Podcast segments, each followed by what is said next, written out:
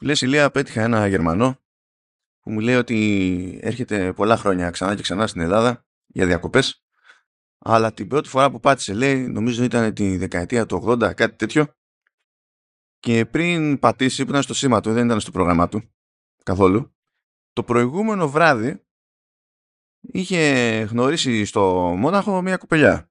Ίσα ίσα που γνωριστήκαν δηλαδή το προηγούμενο βράδυ. Και την επόμενη μέρα την παίρνει και σκάνε λαδάρα για διακοπές.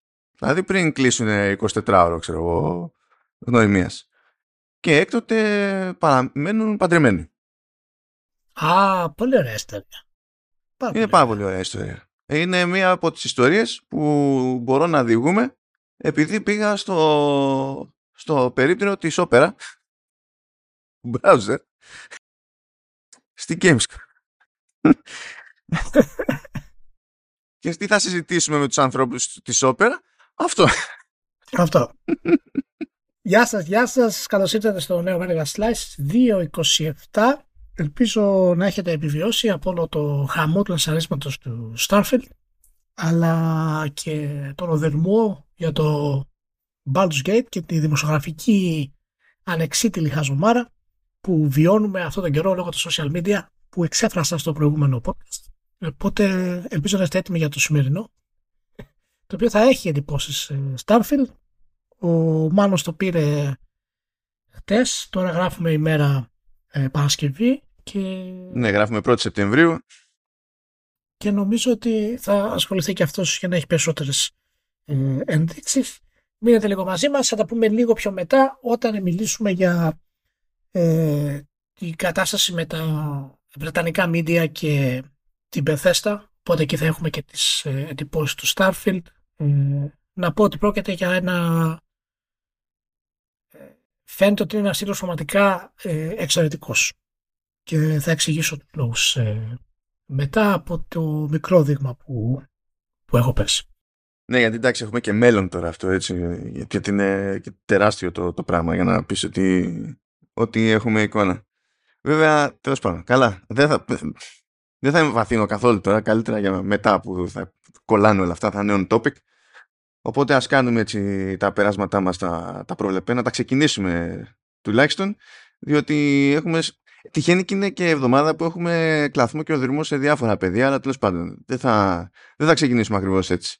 Θα ξεκινήσουμε πρώτα απ' όλα με τη, τα αγαπημένα μου περίεργα τα, τα μαρκετινίστικα, αυτά τα που πρέπει να είναι όλα πρέπει να είναι περίπου gamified. Την περασμένη εβδομάδα έλεγε η Sony, ναι γεια σας, ε, αυτό είναι το PlayStation Portal.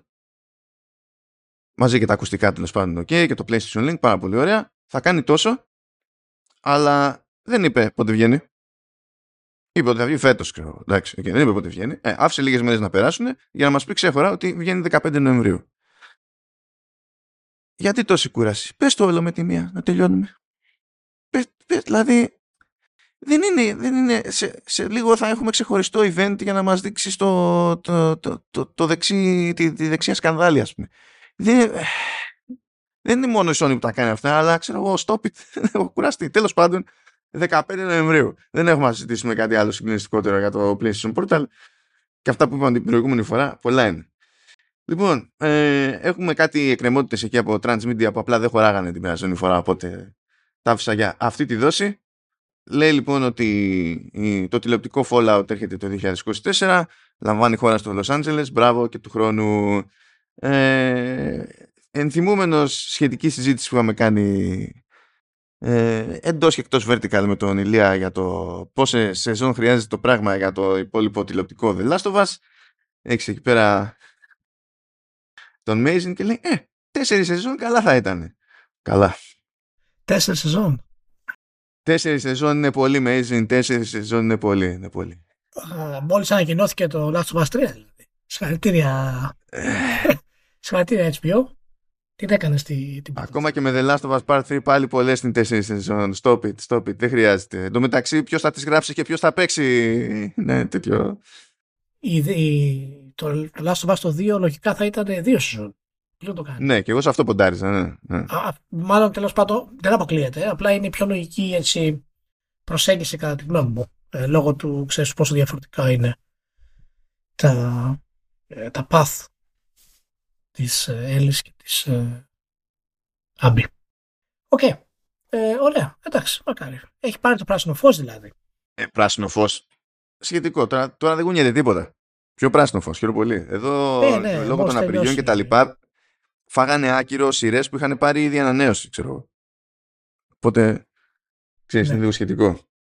Ε, επίσης, Story Kitchen και Monomi Park κάνανε εκεί πέρα ένα κονέ για να γίνει ταινία ε, ε, το Slime Rancher. Αυτό έχω να πω. Δεν υπάρχουν μόνο τα δελάστοβα και τα λοιπά. Προχωράμε, προχωράμε. προχωράμε. προχωράμε. Έτσι, γιατί μας περάσατε εδώ πέρα; Υπάρχει εύρος, υπάρχει εύρος. Αλλά τώρα γυρνάμε λίγο σε κλάψα. Λοιπόν, μας αφήνει χρόνος η Mimi Games. Παπ και παπ. Τώρα, για όποιον δεν θυμάται Mimi Games, θα πείτε τι είναι αυτό, τι ρόλο βαράει και, και τα λοιπά. Ε, τώρα πρόσφατο, το πιο πρόσφατο τους παιχνίδι ήταν το Shadow Gambit The Cursed Crew. Ε, έχουν έδρα στο, τέτοιο, στη, στο, στο Μόναχο. Ε, είναι, είναι χρόνια βασικά. Είναι, είναι αρκετά χρόνια. Ε, είναι νομίζω γύρω στα 13 χρόνια που τρέχει αυτό το, το στούντιο. Προηγουμένως είχε ασχοληθεί με, με Shadow Tactics, Desperados 3 Πάλι Shadow Tactics και The Last Tinker City of Colors. Δεν θα μετρήσω ένα παιχνίδι που είχε βγάλει για το iOS ε, που το έλεγε Da Vinci που ήταν Da και αντί για Vinci ήταν Vinci Wind όπως άνεμος και CI στο τέλος. Αυτό ελπίζω να θέλανε και αυτοί από την αρχή να το ξεχάσουν. Ναι. Μόνο και μόνο για το θεωρητικό λογοπαίγνιο. Αλλά πάει, μας αφήνουν, δεν βγαίνουν λέει πλέον όσο έχουν τα πράγματα είναι και τέτοιο, ήταν και ιδιόκτητη εταιρεία. Δεν είναι ότι ήταν μέρος κάποιου όλου τέλος πάντων και είχε πιο εύκολη χρηματοδότηση, παρότι είχε κάνει συνεργασίες προηγουμένως και εγώ ε, με την Embracer ποικιλοτρόπω. Αλλά τέλος πάντων, κρατήστε στην άξια του μυαλό την Embracer γιατί θα τη μνημονεύσουμε κι άλλο. Επίσης, κλείνει Ιρώνυμο Games. Αυτό με πόνεσε λίγο, αλλά λόγω βλάβης. Ε, να, να πω την αμαρτία μου, διότι Ιρώνυμο Games ε, είναι Ολλανδικό στούντιο αυτό, ή μάλλον ας το πούμε ότι ήταν Ολλανδικό στούντιο αυτό. Ε, κλείνει την καριέρα της με το Blightbound, αλλά προηγουμένως, εντάξει, είχε ασχοληθεί με Awesome Notes, αλλά προηγουμένως ήταν πιο γνωστή για τα Swords and Soldiers. Τώρα θα πείτε, τι λες Νεβέζο, τι είναι Swords and Soldiers; Sucks to be you, γιατί ήταν πιο, πιο μικρές παραγωγές, πάρα πολύ ωραία action platformers και μη είχε κάψει το πρώτο όταν το έπαιξαν νομίζω στο Wii το 2009 και εξακολουθούσαν να κάνουν καλές δουλειές μετά και βγάλανε μάλιστα και το, το 2 ε, καλά, ύστερα τέλος πάντων, το, το 2 το βγάλανε ως αποκλειστικότητα στο Wii U το 2015 και βγάλανε μια παραλλαγή του 2 ξέρω εγώ και σε άλλα formats το 2019. Αυτά ήταν καλά τότε, εξακολουθούν και είναι καλά τώρα και τέλος πάντων δεν μιλάμε για τεράστια εταιρεία αλλά δεν αντέχει ούτε συγκεκριμένη και άντε για... Πάει κύριο Games. Μάλιστα. Τώρα να αφήσουμε αυτή την κλάψα για να πάμε σε κάτι άλλο. Λοιπόν, Netflix Games. Συνέβησαν πράγματα. Πρώτον, βγήκε εφαρμογή και καλά Game Controller. Πράγμα που σημαίνει ότι φορτώνεται την εφαρμογή στο κινητό και εμφανίζει έναν εικονικό μοχλό, ε, τέσσερα face buttons σε διάταξη που θυμίζει το χειριστήριο του GameCube, αν και εκεί δεν ήταν με αυτό το σχήμα και τετράδα, ήταν τριάδα ε, η βασική τέλος πάντων, ok, και η λογική είναι ότι το χρησιμοποιούμε αυτό για να μπορέσουμε να παίξουμε παιχνίδια στη τηλεόρασή μας. Αλλά πώς θα παίξουμε παιχνίδια στη τηλεόρασή μας, αφού υποτίθεται ότι όλα τα παιχνίδια στο Netflix Games είναι mobile. Πάρα πολύ ωραία λέει. Ε, όλο αυτό το κάναμε επειδή ξεκινάει το testing για το game streaming και ξεκινάει με δύο παιχνίδια ε, που δυστυχώς για θα μου πείτε τεστ είναι, OK, okay, okay, εντάξει αλλά στο testing τουλάχιστον η εικόνα είναι 720p και μέχρι εκεί πηγαίνει, δεν πηγαίνει παραπάνω. OK, okay, έγινε και αυτό, δοκιμάζει την τύχη της εκεί πέρα η Netflix, δεν ξέρω πώς θα πάει, αλλά η γνώμη μου είναι ότι αν μονόδρομος είναι το, το Game Controller App, έτσι δεν πάμε πουθενά. Πρέπει να φροντίσει να μπορούμε να χρησιμοποιούμε και ένα χειριστήριο για να παίξουμε τουλάχιστον ακόμα και αυτά τα δύο που έχει τώρα, το, το Molhus ε, Mining Adventure και το Oxenfree 2 ας πούμε. Καλό είναι να μας αφήνει κάπως κάτι το πράγμα να συγχρονίσουμε με χειριστήριο. Τα τεστ τρέχουν εδώ και εκεί, ποικιλοτρόπως σε διάφορες υπηρεσίες, πλατφόρμες κτλ. Εκτός του Apple TV, because why not; Είναι αγαπιούνται εκεί πέρα έτσι κι αλλιώς, δεν υπάρχει πρόβλημα.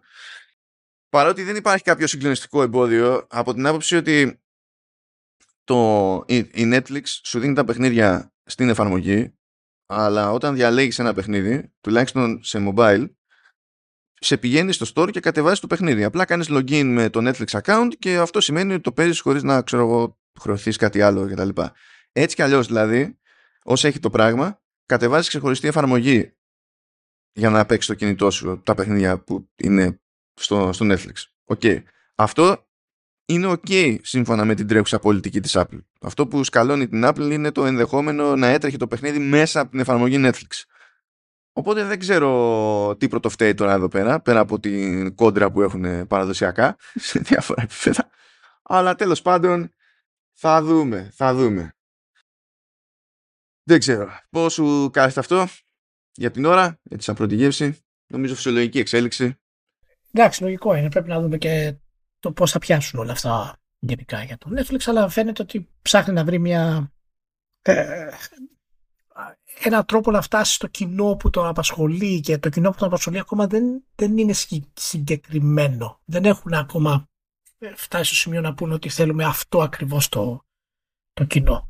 Και γιατί το κοινό του Netflix είναι απίστευτο. Οπότε μπορεί να υπάρχουν ε, πολλές έτσι ομάδες μέσα στο κοινό αυτό που έχουν πολύ διαφορετικά ακούστα και, και στυλ παίξήματος.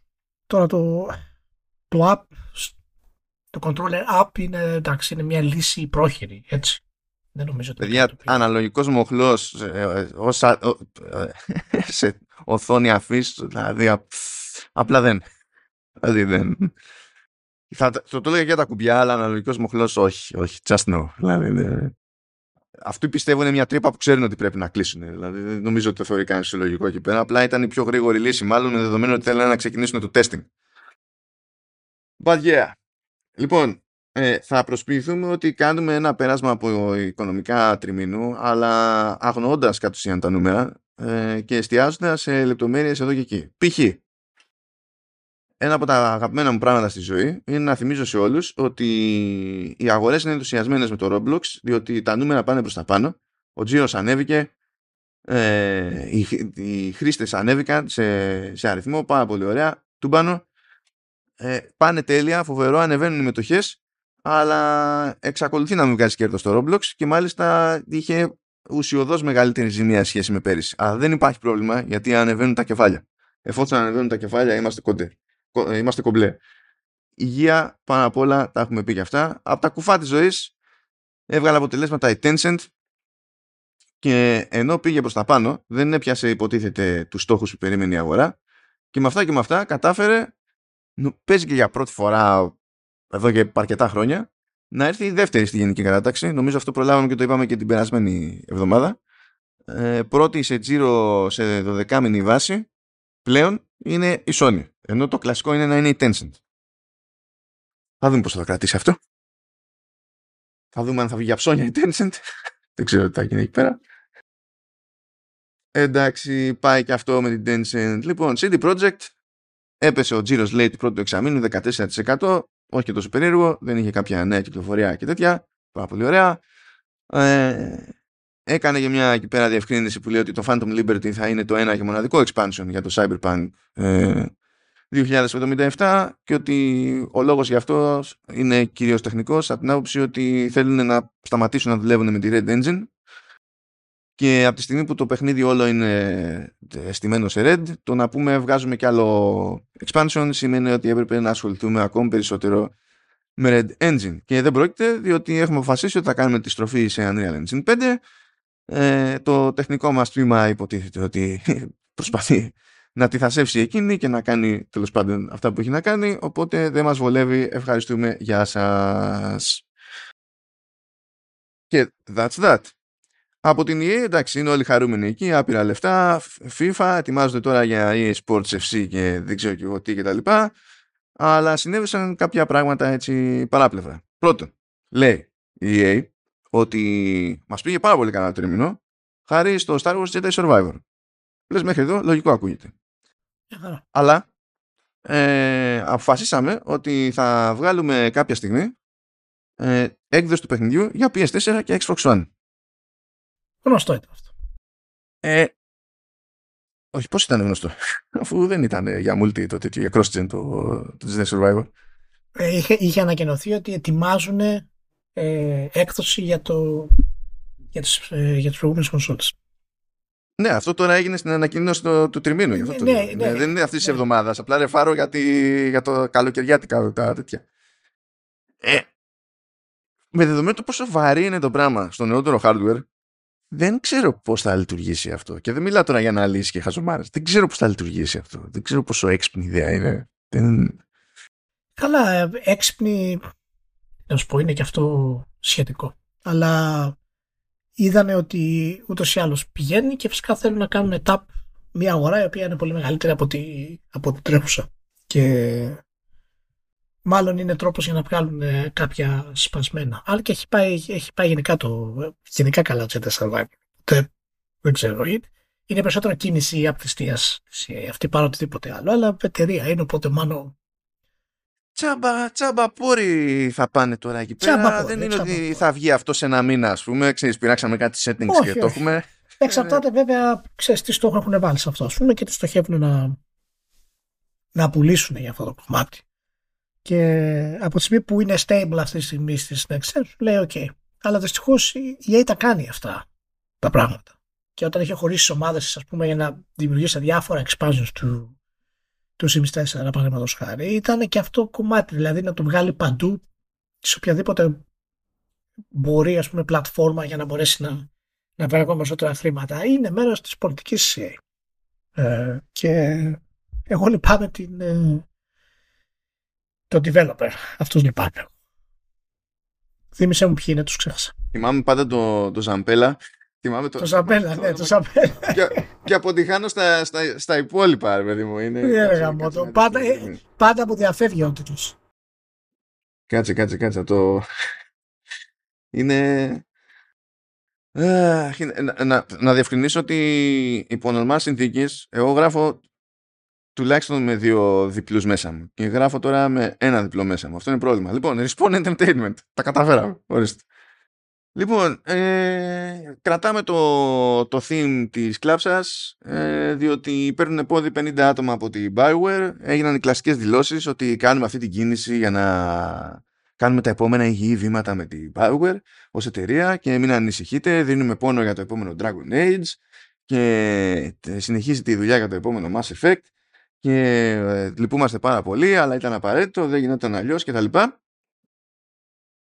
Ε, και μία που προέκυψε αυτό και μία που έσκασε ρεπορτάζ που λέει ότι εσωτερικά λέει το Dragon Age Red Wolf πηγαίνει όλο και πιο πίσω.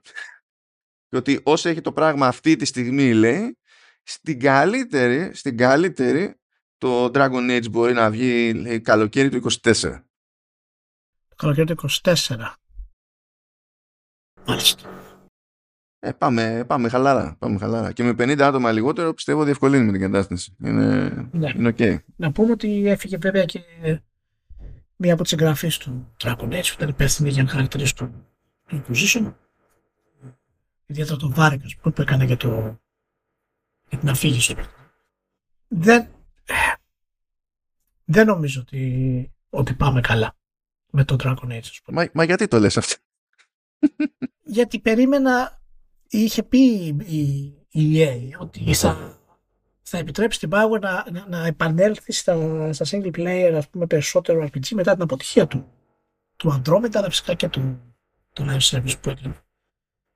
Και ανακοίνωσε το, το Dreadwolf πολύ νωρίς. Το έχει ανακοινώσει πριν δύο χρόνια μάλλον το Dreadwolf. Κάνα νομίζω το ανακοίνωσε τόσο νωρίς επειδή έφαγε και τη... τε- τε- έκανε και την πατατιά με το α, Andromeda. Οπότε ήθελε μετά να πει κάτι για την Bioware για να... Αυτό ήταν κυρίως για, ναι, ήταν για να κάνει να διαχειριστεί τι τις μετοχές σε εκείνη την περίοδο, ας πούμε, να δώσει λίγο παραπάνω, ας πούμε, ε, όθηση. Αλλά ήταν πάρα πολύ. νωρίς. Έχουν περάσει τρία χρόνια σχεδόν από τώρα. Η μόνη, ας πούμε, ένδειξη για το ότι γίνεται κάτι στην Bioware είναι οι απολύσεις και τώρα μας ανακοινώνει μια ημερομηνία για το επόμενο καλοκαίρι. Δηλαδή, για να, για να γίνει το επόμενο καλοκαίρι, θα πρέπει το παιχνίδι στην ουσία να είναι τελειωμένο από την επόμενη άνοιξη. Στην καλύτερη των περιπτώσεων. Οπότε, τι να σου πω, έχω, έχω πολλές αμφιβολίες για το. Και από περιεχόμενο θα πρέπει να είναι τελειωμένο από τώρα βασικά. Από περιεχόμενο. ναι, ναι. το, το, το, το, το, γράψιμο πρέπει να έχει τελειώσει ήδη. Γενικά. Εδώ συζητάμε. Τώρα θα, πρέπει να περάσουν, ξέρω εγώ, μισό χρόνο κυρίως για να κάνουν testing ας πούμε, τους μηχανισμούς και διάφορες διορθώσεις κτλ. Και, και άλλα κόλπα. Αλλά περιμένω να δω πότε θα ξεκινήσει το build-up γενικότερα και τι θέλουν να κάνουν με το πού θέλουν να πάνε. Το, το σύμπαν του Dragon Age έχει γεράσει πιο γρήγορα από ό,τι περίμενα, να σου πω την αλήθεια.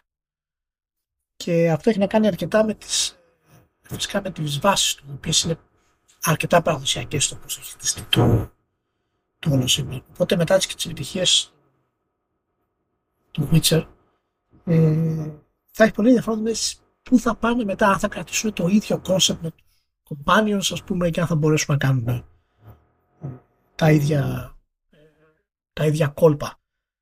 Ε, αλλεπάλληλα μονοπάτια κτλ. Γι' αυτό είναι καλή, αλλά το Dragon Age δεν, μου έχει δώσει μεγάλες ελπίδες. Γενικά η, η Bioware εδώ και κάποια χρόνια πλέον είναι ερωτηματικό. Πλέον. Ούτως ή άλλως. Δηλαδή δεν χρειάζεται να εστιάσουμε στο Dragon Age για να σφιχτούμε με την Bioware. Ποια είναι η τελευταία φορά που είδαμε κάτι ε, που στήριζε το, το, όνομα ας πούμε, και την ιστορία της Bioware. Έστω και περίπου στήριζε. Μιλάμε για πολλά χρόνια πλέον. Η μόνη χειρότερη περίπτωση πρέπει να είναι Criterion στην EA. μόνο, μόνο αυτό που είναι ανέκδοτο πλέον. Criterion. το θέμα είναι γαμό το ότι... Το, το, θέμα είναι ότι οι εταιρείες σαν την EA που κάνουν αυτό το κομμάτι ε, δεν, δεν αποφασίσουν θα πάρουμε αυτό το κομμάτι της Bioware που θα κάνει αυτό και αυτό το κομμάτι θα, θα κάνουν αυτό. Ξεζουμίζουν όλο το εργατικό δυναμικό της Bioware μέχρι να σβήσει. Και το έχουν κάνει φυσικά και το έκαναν κάνουν και με την Bullfrog, το κάνουν και με την Maxis και είναι, είναι το ξεζουμίζουν μέχρι να τελειώσει. Και στην ουσία μετά λένε ότι τα, τα IP ας πούμε αυτά δεν πουλάνε πια, είναι την έννοια. Anyway, για πάμε. Λοιπόν, παρακάτω. Τώρα έχουμε μια στάση στην Embracer, διότι τέλος πάντων είχαμε τα οικονομικά της αποτελέσματα μέσα, στο, μέσα στην καλοκαιρινή ανάπαυλα. Ύστερα είχαμε το, το ρεπορτάζ Παύλα Αποκάλυψη από την πλευρά του Axios για το ποιος ήταν τέλος πάντων που κυνηγούσε για κονέ η Embracer που λέγαμε προηγουμένως ότι ήταν στα σκαριά μια συμφωνία υποτίθεται ότι τα είχαν βρει και τελευταία στιγμή χάλασε και αυτή η συμφωνία υποτίθεται ότι ε, είχε να κάνει με επένδυση ύψους 2 δισεκατομμύριων δολαρίων κτλ. Ε, σύμφωνα με το Axios λοιπόν το κονέ ήταν με τη Σαουδική Αραβία που η Σαουδική Αραβία έχει βάλει έτσι κι αλλιώς ε, ήδη ένα δις και υποτίθεται ότι θα πήγαινε να χώσει άλλα δύο δις. Αυτό έσφιξε πάρα πολύ την, την Embracer Μία δηλαδή που συνειδητοποίησε ότι δεν θα σκάσουν τα δύο δις και μία που έκανε επέκταση μετοχικού κεφαλαίου για να μαζέψει κάποια φράγκα πιο γρήγορα. Είπε ότι ξεκινά αναδιάρθρωση, είπε ότι θα έχουμε απολύσεις σε, σε στάδια και στο μεταξύ, ε, ακόμη και τις τελευταίες ώρες δηλαδή είχαμε σχετικές εξελίξεις, ε, άρχισε το πετσόκομα. Οπότε, πρώτη στη σειρά ε, ήταν η, η Campfire Cabal. Η Campfire Cabal ε, ήταν ένα στούντιο το οποίο φτιάχτηκε από την Embracer. Δεν ήταν κάτι που αγοράστηκε. Έτσι. Ε, φτιάχτηκε πέρυσι. Όπως αντιλαμβάνεστε, από πέρυσι μέχρι φέτος ε, δεν κυκλοφόρησε τίποτα και δεν θα κυκλοφορήσει τίποτα, λοιπόν, διότι διαλύεται το στούντιο και είπε ευχαριστώ, γεια σας, η Embracer. Επίσης, ε,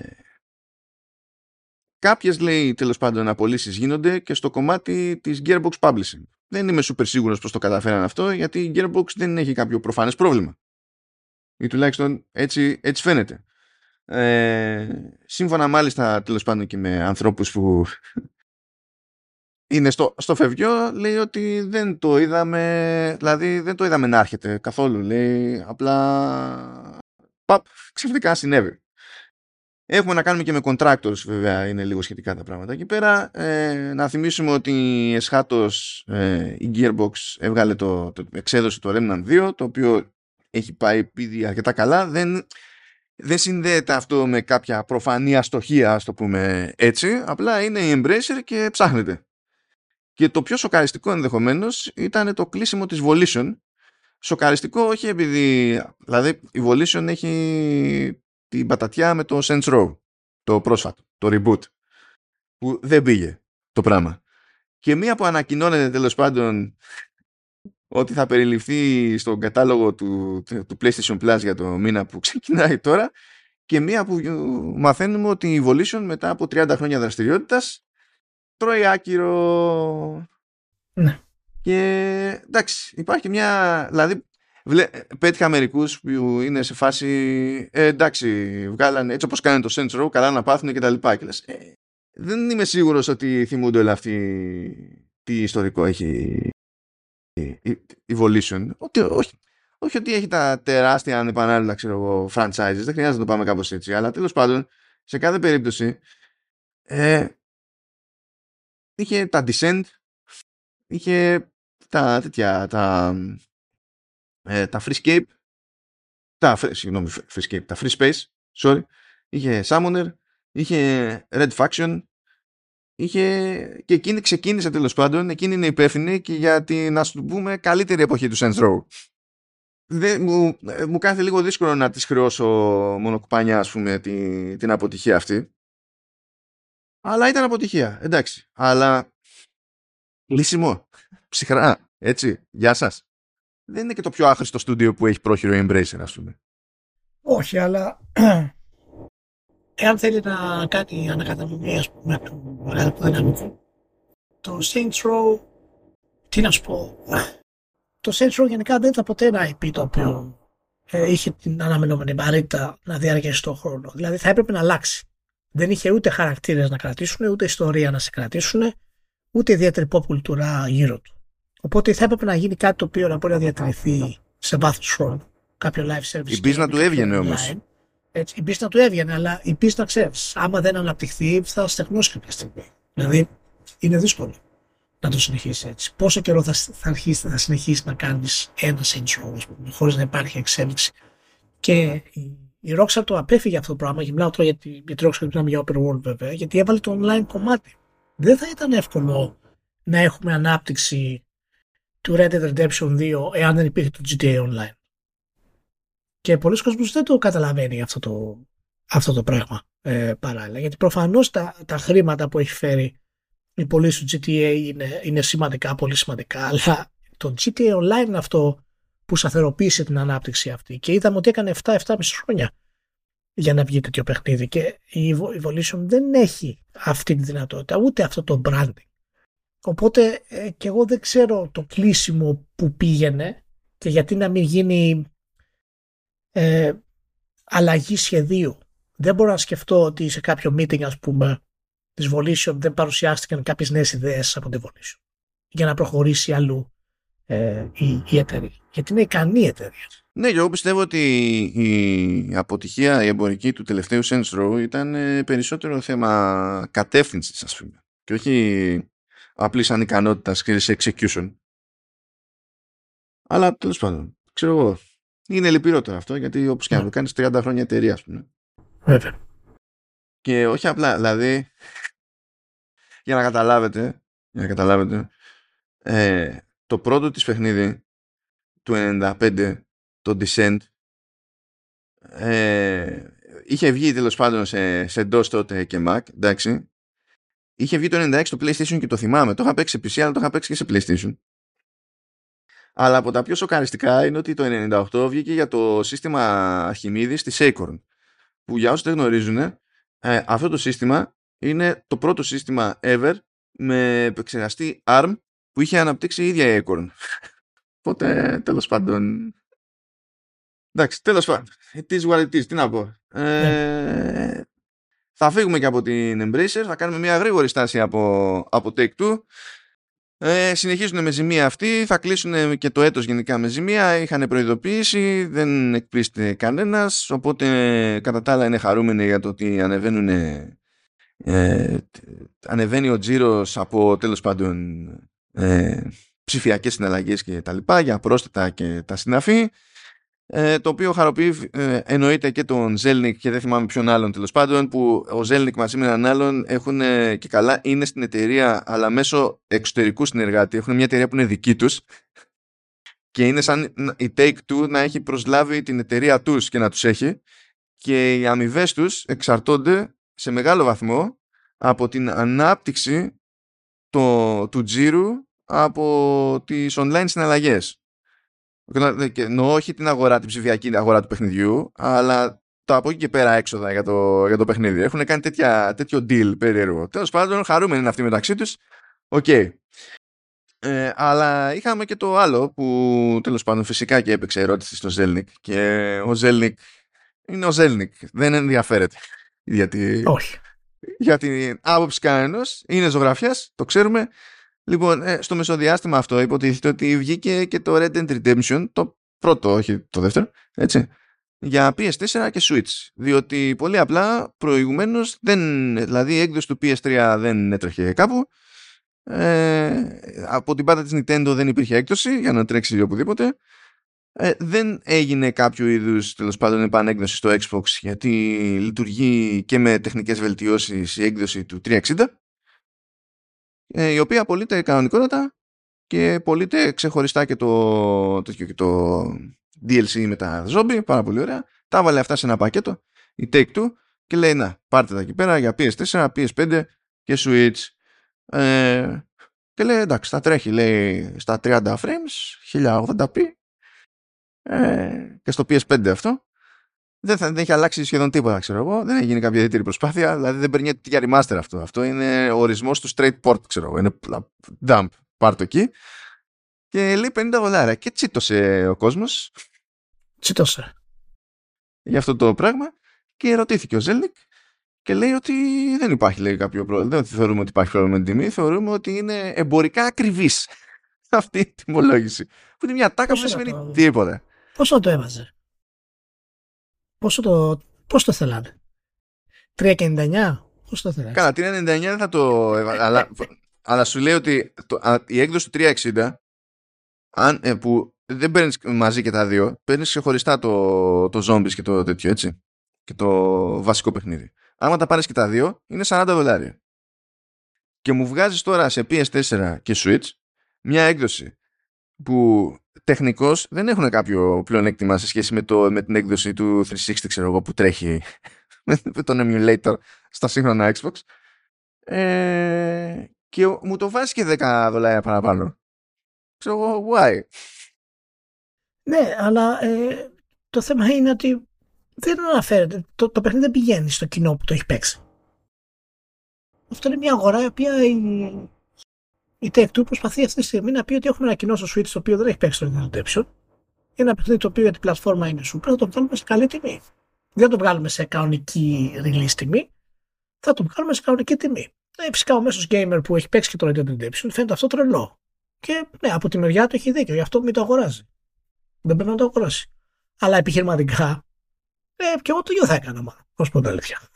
Και αν έβλεπα ότι χτυπάει τείχο ε, και δεν πηγαίνει, θα το, θα το έριχνα αλλά το κοινό του, μεγάλο κοινό του PS4 δεν έχει παίξει το Red Dead Redemption το 1.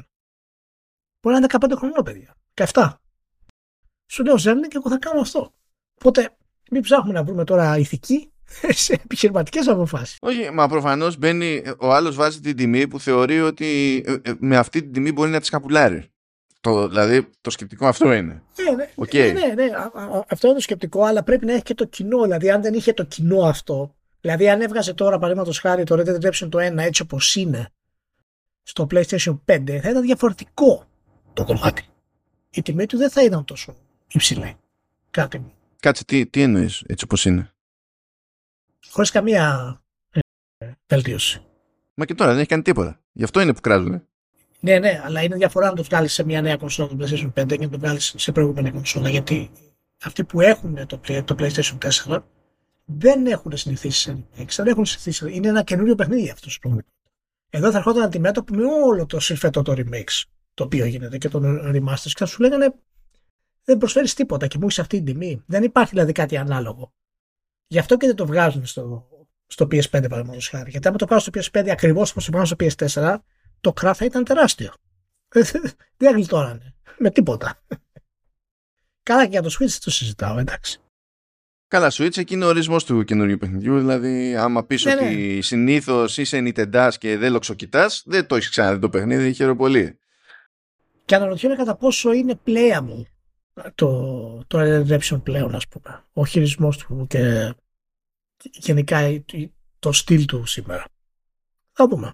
Θα, θα το κρατήσουμε αυτό, δούμε πώς θα πάει πάντως. Θα έχει ενδιαφέρον. Ειδικά στο Switch. Είναι περίεργο, περίεργο value proposition όμως. Γιατί υπάρχει το ίδιο πράγμα, το ίδιο πράγμα που τρέχει με την ίδια αξιοπιστία, ξέρω εγώ, και ποιότητα και τέτοια. Ε, 10 δολάρια κάτω. Και πηγαίνουν, είναι από την ίδια εταιρεία και είναι στην ίδια τσέπη. Απλά είναι σε άλλο φόρματα. Δηλαδή είναι μόνο αυτό. Να σου πω την αλήθεια, εμένα μου έκανε εντύπωση που η Take-Two δεν ανέβασε την τιμή της έκδοσης του 360 επίτηδες για να είναι παντού ίδια τιμή. Δηλαδή πιστεύω ότι ξεχαστήκανε, ξέρω εγώ, ή κάτι τέτοιο. Ναι. Αλλά τώρα τι να σας πω εδώ πέρα, αν έχετε, αν έχετε Xbox και έχετε καημό, δεν υπάρχει λόγος να κοιτάξετε για την του PS4 ναι. και, το, και το Switch. Στο Switch εντάξει μπορείτε να πείτε ότι θέλω να μπορώ να το πάρω μαζί μου και να παίξω. Εκεί άλλο καπέλο είναι μια θεωρητική συζήτηση. Αλλά τέλος πάντων, πάει και αυτό με την Take Two. Ε, και έχω μια άλλη εκκρεμότητα που δεν χωρέσαμε την προηγούμενη φορά. Αν και δεν έχουμε να πούμε πολλά πράγματα σε αυτή την περίπτωση, είναι και για την ιστορία. Ότι τέλος πάντων έχουν αρχίσει, ακούστηκαν πράγματα για το ότι πάνω κάτω το, ο διάδοχος του Switch ε, είναι ψηλοέτοιμος από άποψη σχεδιασμού και για αυτό το λόγο υπάρχουν λέει ήδη developer kits σε ορισμένους developers, ok, και ότι με αυτό ως δεδομένο ε, μπορούμε να το περιμένουμε λέει το 2024 και τα πονταρίσματα λένε για δεύτερο μισό του 2024 που σημαίνει λίγο διαφορετική προσέγγιση σε σχέση με το άνοιγμα που έκανε το Switch που έσκασε άνοιξη, είχε το περιθώριο μέσα στους επόμενους μήνες να βγάλει ένα μάτσο τίτλο σε Nintendo και να καλύψει τρύπες σε franchise για να μπει με τα μπούνια στις γιορτές και να έχει λίγο απ' όλα. Τώρα εδώ άμα το πάει για δεύτερο έτος μπορεί να είναι λίγο πιο σφιχτά αλλά ούτως ή άλλως σημασία έχει όταν θα έρθει η ώρα τι θα έχει να λανσάρει μαζί με το μηχανάκι. Τώρα εκεί πέρα το τεχνικό της υπόθεσης είναι άλλη κουβέντα που δεν αξίζει να τη βιάσουμε τώρα. Πιστεύω θα έρθει η ώρα της και θα το αφήσουμε εκεί στην άκρη. Πράγμα που σημαίνει ότι μας έχουν μείνει τρία πιο τροφαντά θέματα, πιστεύω. Η ανατίμηση των, των, της ετήσιας συνδρομής σε PlayStation Plus σε κάθε πιθανό level τα του Starfield και το Super Mario Bros. Wonder. Λέω να αφήσω το Super Mario Bros. Wonder ε, στο τέλος για να είμαστε σίγουροι, σίγουροι ότι θα κλείσουμε πιο χαρούμενα. Σίγουροι. Ε, ε, για να κινηθούμε έτσι προς τα εκεί ε, ας ξεκινήσουμε μετά το PlayStation Plus. Ε, εντάξει. για τον εκνευρισμό είπε η Sony, σκέφτηκε η Sony ότι θέλει να ανεβάσει τις τιμές. Ωραία. Θα, θα φτάσουμε εκεί. Αλλά πώς θα το πω στον κόσμο θα βγάλω στο PlayStation Blog την ανακοίνωση για τα παιχνίδια του μήνα στο PlayStation Plus. Και θα πω, έχω, έχω το Sense Row, έχω το Black Desert Traveler Edition και έχω και το Generation Zero και είμαστε καλύτεροι και ορίστε μερικά στοιχεία για το κάθε παιχνίδι και τούμπανι. Και από κάτω, από κάτω, ε, χωρίς να έχει καν μεσότιτλο για να καταλαβαίνεις ότι αλλάζει θέμα συζήτησης σε αντίθεση με όλο το υπόλοιπο άρθρο που έχει μεσότιλους για να ξέρεις ποιο είναι το θέμα σε κάθε περίπτωση τραβάνε μια, μια γραμμή λεπτή και λέει ε, ε, θέλαμε επίσης να σας ενημερώσουμε ότι από 6 Σεπτεμβρίου ε, γίνεται μια προσαρμογή ε, τιμής στις 12 μήνες συνδρομές παγκοσμίως. Και από κάτω δείχνει, ξέρω εγώ, τις τιμές. Και επειδή ξέρουν ότι το άλμα είναι μεγάλο, λέει να σας θυμίσουμε ότι ακόμα και με αυτή την άδοδο τιμής στα 12 μήνα, ε, εξακολουθούν να σας συμφέρουν οι 12 μήνες σε σχέση με τις μηνιές, τις τρίμηνες, ξέρω εγώ, οι εξάμηνες κτλ. άμα τα βάλετε κάτω. Τώρα, τι σημαίνει τι παίχτηκε με τις τιμές; Δεν ξέρω αν το έχετε χωνέψει, μπορεί να σας έχει πάρει λίγο ξόφαλτσα. Εγώ πέτυχα μερικούς που τους έχει πάρει ξόφαλτσα. Λοιπόν, ε, η ετήσια η ετήσια η, το, στο PlayStation Plus Essential που ήταν μέχρι πρώτη στο το, το, κλασικό PlayStation Plus. Το κλασικό Plus. Πηγαίνει στα 72 ευρώ. Προηγουμένως ήταν 60. Κάποτε ήταν και 50, αλλά πάνε, αυτά τα, πάνε αυτές τις καλές εποχές. Λοιπόν, πάνε στα 72. Το PlayStation Plus Extra στο 12 μήνο από τα 100 νομίζω που ήταν πηγαίνει στα 126. Και το PlayStation Plus Premium στο 12 μήνο από τα 120 που ήταν πηγαίνει στα 152. Ε, και τώρα εντάξει είναι, ε, έχει και στα, σε άλλα νομίσματα εδώ πέρα και είναι σχετικό γιατί δεν είναι το ίδιο ποσοστό της προσαρμογής σε κάθε νόμισμα αλλά γενικά οι προσαρμογές που έχουν παίξει είναι από 20 μέχρι 33%. Ναι. Μπαμ. Έτσι. Και τελείως τυχαία, τελείως τυχαία, όπως πριν ήταν υπολογισμένα τα δεκάμινα ώστε αυτό που σου δίνει ε, ε, να σου κοστίζει λιγότερο από το μήνα μήνα που πληρώνεις αλλά σε αιτήσια βάση στο, στο Game Pass και επειδή ανέβηκαν οι τιμές στο Game Pass και ειδικά στο Ultimate ε, έκανε ένα άλμα εκεί πέρα και η Sony και φρόντισε να τραβήξει όσο την έπαιρνε αλλά να παραμείνει και πάλι κάτω από το ετήσιο κόστος του Xbox ε, Game Pass Ultimate για να παραμείνει το επιχείρημα ότι και καλά εμείς έχουμε περισσότερο value και καλά, κάπως έτσι. Ε, πώς σου κάτσε αυτό σε πρώτη φάση; Εντάξει, να πούμε ότι ήταν αναμενόμενο. Δηλαδή η αύξηση θα ερχόταν στις υπηρεσίες αυτές από τη στιγμή που έχουν γνωρίσει μια σχετική επιτυχία. Και εγώ το δένω ιδιαίτερα και με την κυκλοφορία του Portal, το οποίο είναι πραγματικά ένα υπερτιμημένο και ε, υπερακριβό ε, εξάρτημα. Κάτσε, Πώς το δένεις όμως, αφού δεν συνδέονται τα δύο, δεν μπορείς να κάνεις τίποτα με streaming στο, από το πλαίσιο. Όχι, όχι το, δένω, το, το δένω επιχειρηματικά. Το δένω με την ιδέα ότι δοκιμάζουν τα νερά για να δούνε τι θα πιάσει και να πάρουν οτιδήποτε μπορούν όσο γίνεται ε, γρήγορα. Όπως ξεκινήσαν, είχαν κάνει και με το 80 και τους πέρασε. Θα δούνε, ξέρω εγώ, πώς θα πάει το Portal αυτό. OK. Okay.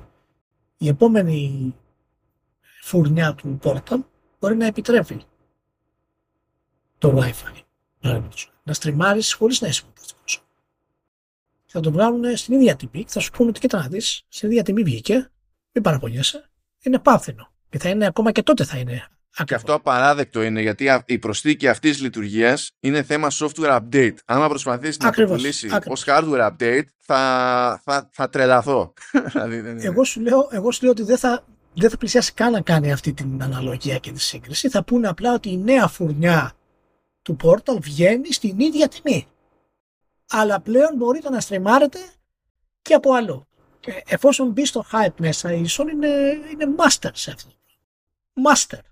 Και δεν υπάρχει να τη σταματήσει κανένας, γιατί η πλειοψηφία των gamers στον όχο του social media και το internet είναι zombie.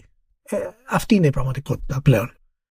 Και είναι μέρος της επιχειρηματικής πολιτικής της και, και μπράβο της. Ε, το είχες πει κάποια στιγμή εσύ ότι και, είχα, και είχα συμφωνήσει και εγώ ότι το, αυτά τα, τα overpricing που κάνει και στα AAA και στα ε, remakes και τα λοιπά, ακόμα και αν ε, με, με κάποιο τρόπο δεν δικαιολογούνται από τα κόστη ανάπτυξης ή ακόμα και αν δικαιολογούνται έχουν να κάνουν πολύ με τη λογική της, του Apple branding όπου η τιμή δεν παίζει ρόλο στο Apple branding πλέον.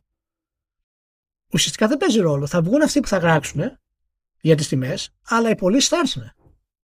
Τι να παίξει, ε, μιας και το έδειξες αυτό ε, και προέκυψε πρόσφατα και το συζητούσαμε και στο Command OS. Το πρώτο εξάμεινο του 2023 το, τα Pro iPhone, που είναι τα πιο ακριβά iPhone και ε, όχι απλά είναι τα πιο δημοφιλής στο τρέχον lineup, αλλά το Pro Max είναι το δημοφιλέστερο μεμονωμένο μοντέλο smartphone στον κόσμο. Το πιο ακριβό είναι το δημοφιλέστερο. Δηλαδή είναι... και, στην ιστορία, και στην ιστορία της Apple, έτσι. Ναι, ναι, ναι. Και είναι, είναι αυτό, το, αυτό, το, αυτό το κλικ που έχει κάνει η Apple πάνω από την τιμολόγηση της αγοράς που το έχει κάνει και η Nintendo. Ναι, η Nintendo ναι. ναι. Η Sony προσπαθεί να κάνει το ίδιο πράγμα και, και καλά κάνει φυσικά. Και έτσι το συνδέω αυτό το κομμάτι και η, η άνοδος του Plus έρχεται με αυτή τη λογική για μένα. Γιατί πρόσεξε, ναι μεν είναι... Εάν, εάν αναλύσει αυτές τις τιμές από μόνες τους, έτσι, πάλι κερδίζεις ως καταναλωτής με όλα αυτά που σου προσφέρουν μέσα. Αλλά συγκριτικά με το Game Pass οι διαφορές είναι πολύ μεγαλύτερες. Και η Sony σου λέει αυτή τη στιγμή ότι κοίτα να δεις εγώ την ανεβάζω αυτή τη τιμή αλλά σε ένα χρόνο, σε δύο χρόνια θα πούνε μέσα όλα τα AAA που έχω βγάλει πριν ένα χρόνο. δηλαδή είναι πραγματικά τρομερό το concept που δεν φέρνει τα AAA Day One κάνει αύξηση της τιμής που είναι μεγάλη αναλογικά με τις αντίστοιχες του Game Pass ναι, γιατί το Game Pass ανέβηκε, ξέρω εγώ, 10% και λες τώρα, ναι, εντάξει, άμα ναι. γυρίσεις και μου πεις ότι είναι λόγω πληθωρισμού θα το φάω.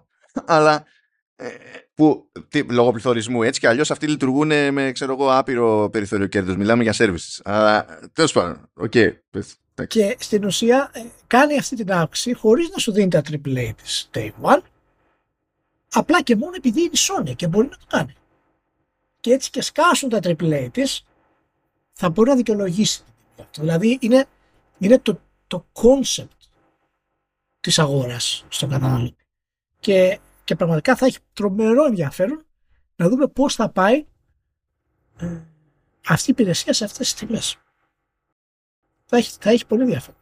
Να σου θυμίσω, Ηλία, που προφανώς και πλέον δεν είναι καθόλου τυχαίο, το είπαμε την περασμένη εβδομάδα, ότι η Sony έχει πει ότι δεν θα αναφέρει αριθμούς συνδρομητών προχωρώντας στα οικονομικά. Ναι, ναι, ναι. Έκλεισε. Έκλεισε αυτό. Έκλεισε αυτό. οπότε γι' αυτό λέω. Ναι, θα έχει πολύ ενδιαφέρον να μάθουμε πώς έχει πάει η υπηρεσία αυτή, αλλά δεν πρόκειται να το μάθουμε. Ε. θα μάθουμε τις γενικότητες. Οπότε αυτό το, αυτός ο μυστικισμός που, που έχει η Sony και, και δημιουργεί, ξέρεις, είμαστε Sony και θα σου προσφέρουν μια εμπειρία που είναι διανοητή και σε, σε οθούν μέσα σε αυτό και τσάκ σου περνάνε την άνοδο τιμής παραπονιέσαι για λίγο, μετά σκάει το παιχνίδι που έχει το hype, ας πούμε, αρχίζεις και αισθάνεσαι ok. Είναι, είναι μέρος της, ε, της αδίκης της. Ε. Είναι μέρος της αδίκης της.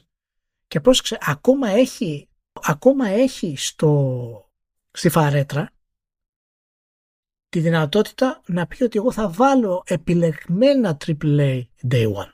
Δεν το έχει χρησιμοποιήσει αυτό.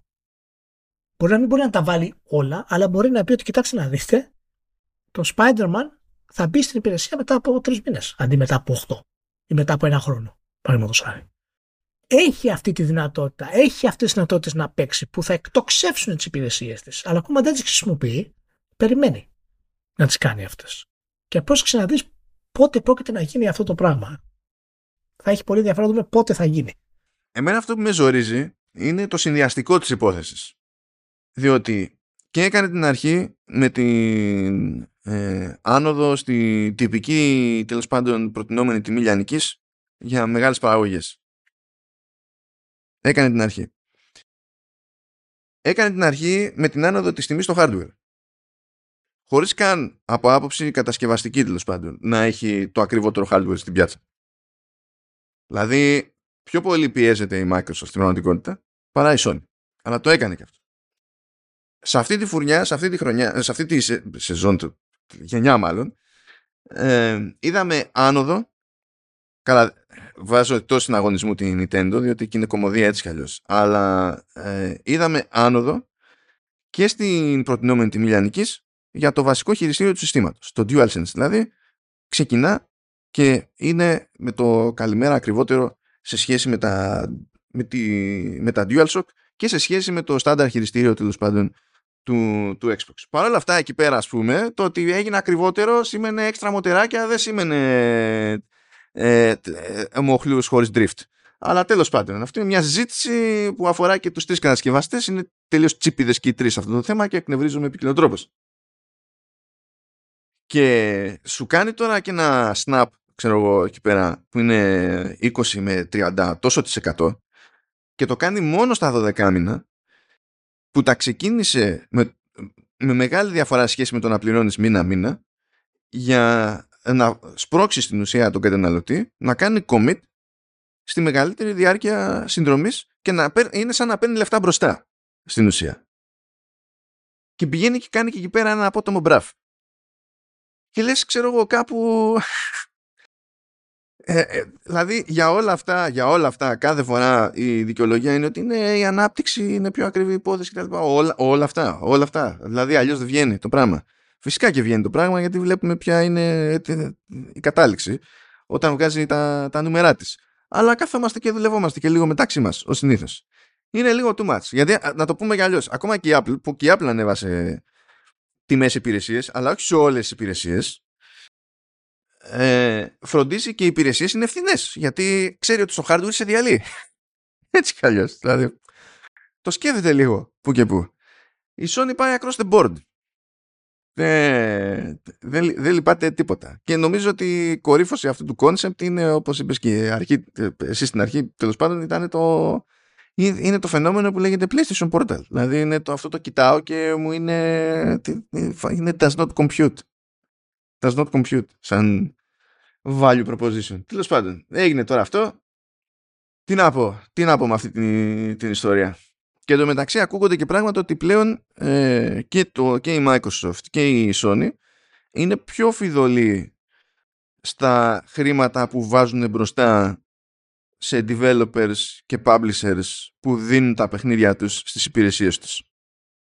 Δηλαδή είναι όλα μαζί. Ναι, ναι, μα δεν, αυτές οι υπηρεσίες μάλλον για να, για να έχουν νόημα χρειάζονται όγκο. Το έχουμε ξαναπεί πολλές φορές. Όγκο, όχι 20 εκατομμύρια ή 30. Χρειάζονται όγκο, χρειάζονται Netflix επίπεδα για να επιβιώσουν σε βάθος. Δεν γίνεται έτσι. Εκτός αν είναι υπηρεσίες οι οποίες έχουν ξεκινήσει από κανονικά ε, κανάλια, όπως είπαμε με το HBO. Όπου έχει αυτό το concept, ας πούμε, αυτό κάνει. Άμα δεις ποιες είναι οι streaming υπηρεσίες που και τι προσφέρουν συγκριτικά ας πούμε, με τις gaming υπηρεσίες, είναι, είναι πολύ μεγάλες διαφορές. Δηλαδή, ακόμα και το Game Pass δεν έχει ούτε κατά διάνοια την ποικιλία ενός Netflix για να μπορέσει να τραβήξει κόσμο. Και φυσικά λείπουν και οι υπηρεσίες που θα το ανεβάσουν. Είχε, είχε ένα ενδιαφέρον stat. Ε, τα, τα first party θα το ανεβάσουν, θέλω Είχε ένα ενδιαφέρον stat που, με το που ε, ανακοινώθηκε το. Το Staffel ξεκίνησαν οι πωλήσεις του δηλαδή, μπλα μπλα μπλα κτλ. Πήγαινε πάρα πολύ καλά. Οι πωλήσεις του Xbox εκτοξεύτηκαν. Έχει ακόμα βαρύτητα όχι πολύ, αλλά έχει ακόμα βαρύτητα. Εντάξει, το, το ποσοστό ήταν πάνω από 1000% έτσι, αλλά εντάξει, αυτό δεν λέει πολλά, γιατί δεν είναι σε κάτι σε βάθος χρόνου. Αλλά ε, αυτό που είχαμε πει και στο, στο, στο ειδικό που είχαμε κάνει αφιέρωμα του Vertical για τα AAA και τη σημασία τους. Ε, τα first party δηλαδή. Ε, έχουν ακόμα βαρύτητα τα first party. Ναι, φυσικά έχουν βαρύτητα. Εγώ είμαι τσάψη ότι έχει μειωθεί αυτή η δυνατότητα τουλάχιστον ε, στο, στο, στο πώς αλλάζει η business. Αλλά ακόμα μπορεί όντως να μην έχει μειωθεί σε τόσο, σε τόσο μεγάλο βαθμό όσο εγώ πιστεύω. Και η, η δύναμη των first parties παραμένει πολύ σημαντικός παράγοντας σε όποιον έχει παραδοσιακό μοντέλο επιτυχίας όπως είναι η Sony. Βασίζεται στην κονσόλα ιδιαίτερα. Το θέμα ότι εάν η Microsoft προσπαθεί να το αλλάξει και προσπαθεί να το αλλάξει και να έχει το Game Pass μπροστά, αυτό είναι το concept. Χρειάζεται οπωσδήποτε ε, αυτούς τους κράχτες, αλλά και να βάζει και χρήματα και να φέρει νέους τίτλους. Αλλά εάν αυτά έχουν μειωθεί, αυτό κάτι σημαίνει μάλλον για τις υπηρεσίες αυτές. Και έχουμε δει τα προβλήματα που είχε η Microsoft τελευταίο καιρό με την έννοια ότι έχουν φτάσει ένα ταβάνι. Όταν φτάνει στα ταβάνι, αυτό που θα, σας πάει, θα σπάσει το ταβάνι και θα πάει στο επόμενο ταβάνι είναι η πωλήση του hardware. Έτσι πάει. Καλά, δεν έχει ποντάρει σε αυτό. Έχει ποντάρει στις συνδρομές του, του Game Pass για PC. Ναι, ναι, ναι. ναι, ναι. Το, το, να πάει σε μεγαλύτερο pool, θέλω να πω. Από, από τις κλασικές. Και είτε θα αυξήσεις τις κονσόλες σου, είτε θα πάει στο PC, Για να ανέβει αυτό το, για να ανεβάσεις το Game Pass. Αλλά ούτε αυτό είναι. Ούτε αυτό είναι. Έτσι όπως είναι. Πάστε. Τι να πω, είναι περίεργη, είναι, είναι περίεργη η φάση.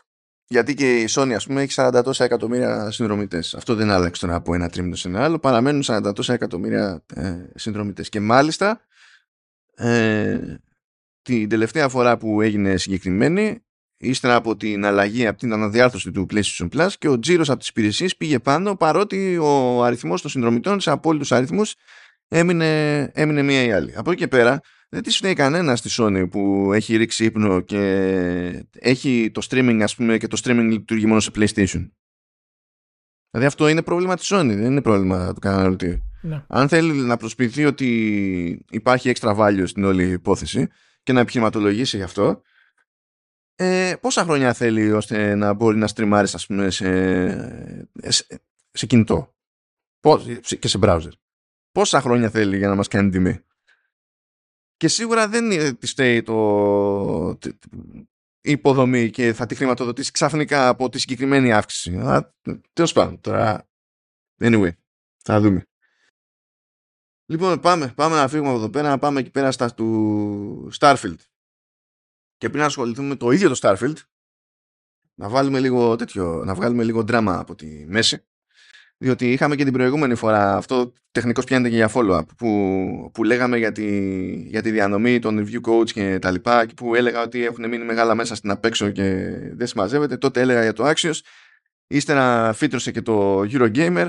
Προέκυψε και το αστείο ότι είχε κώδικα το, το Digital Foundry αλλά όχι το Eurogamer που το Digital Foundry είναι το Eurogamer τεχνικός ε, αλλά δεν μπορούσαν να το μοιραστούν μεταξύ τους ε, και έτσι κι αλλιώς προέκυψε ότι είχαν μείνει κι άλλοι στην απέξω και αυτά είναι πριν φτάσουμε καν στο κλασικό για την περίπτωση της Bethesda φαινόμενο που αγγίζει πάρα πολλές χώρες. Γιατί εδώ τώρα μιλάμε μείνανε σε άλλες τελείως χώρες ε, μεγάλα μέσα στην απέξω αλλά σε χώρες αντί δική μας ε, είναι σαν να μην άλλαξε σχεδόν ποτέ. Βασικά δεν άλλαξε ποτέ η κατάπτυστη πολιτική της Bethesda που την κράτησε από το 2016 μέχρι το 2018.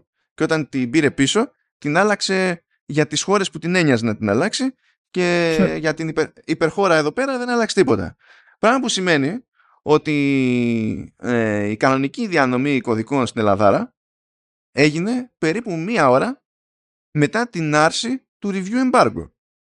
Όποιο πιστεύει ότι μέχρι εκείνη την ώρα ήταν τεχνικώς αδύνατο η Bethesda να εκδώσει και να διανύμει κωδικούς, πρέπει να είναι πολύ ευτυχισμένος στη ζωή του. Πρέπει όλα να του φαίνονται πάρα πολύ απλά, όλα, όλα super. Είναι επιλογή να μην στέλνει εγκαίρος. Είναι επιλογή να το πηγαίνει τσίμα τσίμα με την ώρα που αρχίζει να τρέχει το παιχνίδι για όποιον έχει κάνει pre-order, ξέρω εγώ, την ΑΒ γ έκδοση και ξεκινάει το, το early access. Είναι επιλογή. Δεν υπάρχει τεχνικό κόλλημα για αυτά τα πράγματα.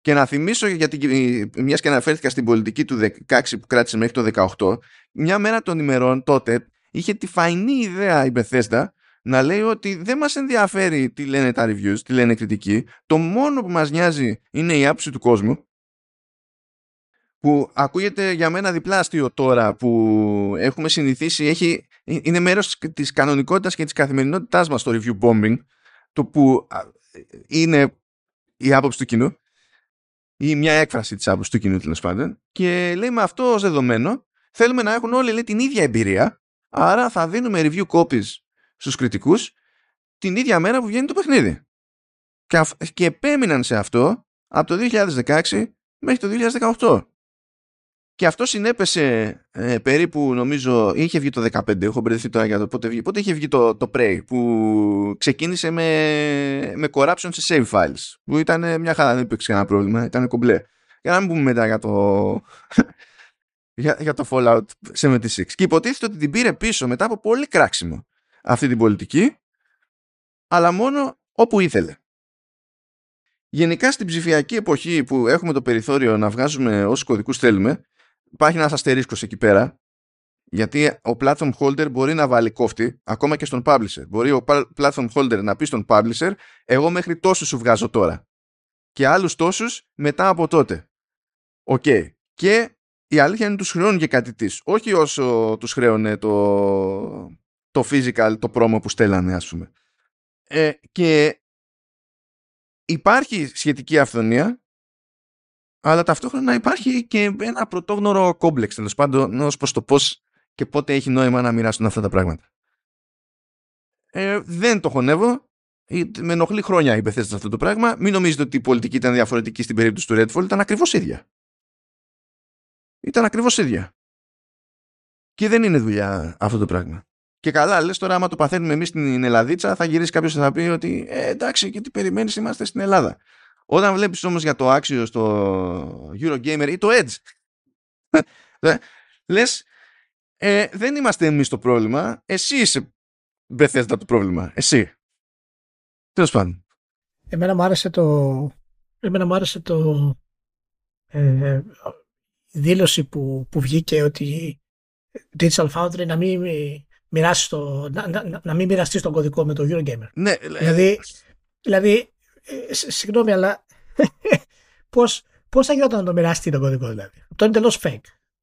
Πώς θα γινόταν να το μοιράσει τον κωδικό; Θα, θα μοιραζόταν τον κωδικό και θα μεταφέρανε το Xbox πάνω κάτω; για το πέρασαν μέσα στα γραφεία; Όχι, θα σου πει ότι κάποιος θα το έπαιζε και ο άλλος, οι άλλοι θα κράνανε και τις μετρήσεις. Κάπως θα το κάναμε wing it, τέλος πάντων, ξέρεις. Ναι, αυτό ναι, έτσι, για καλά, εντάξει. Αυτά, αυτά είναι τώρα χαζομπάρε. Ε, αυτό που είπες ισχύει βέβαια για την Πεθέστα ότι είναι, έχει αυτό το στυλ, αυτή την ε, περίεργη ιδιαιτερότητα, αλλά Εντάξει, αυτό είναι το κόστο της εταιρείας, αυτό θέλει να κάνει, αυτό μου στέλνει να κάνει. Και δεν είναι καν η χειρότερη, έτσι. Η χειρότερη, ειδικά στην περίπτωση της Ελλάδας, είναι η EA. Είναι χρόνια η χειρότερη, δεν καταλαβαίνει Χριστός, συνεχίζει να είναι η χειρότερη και δεν την ενδιαφέρει για καθόλου.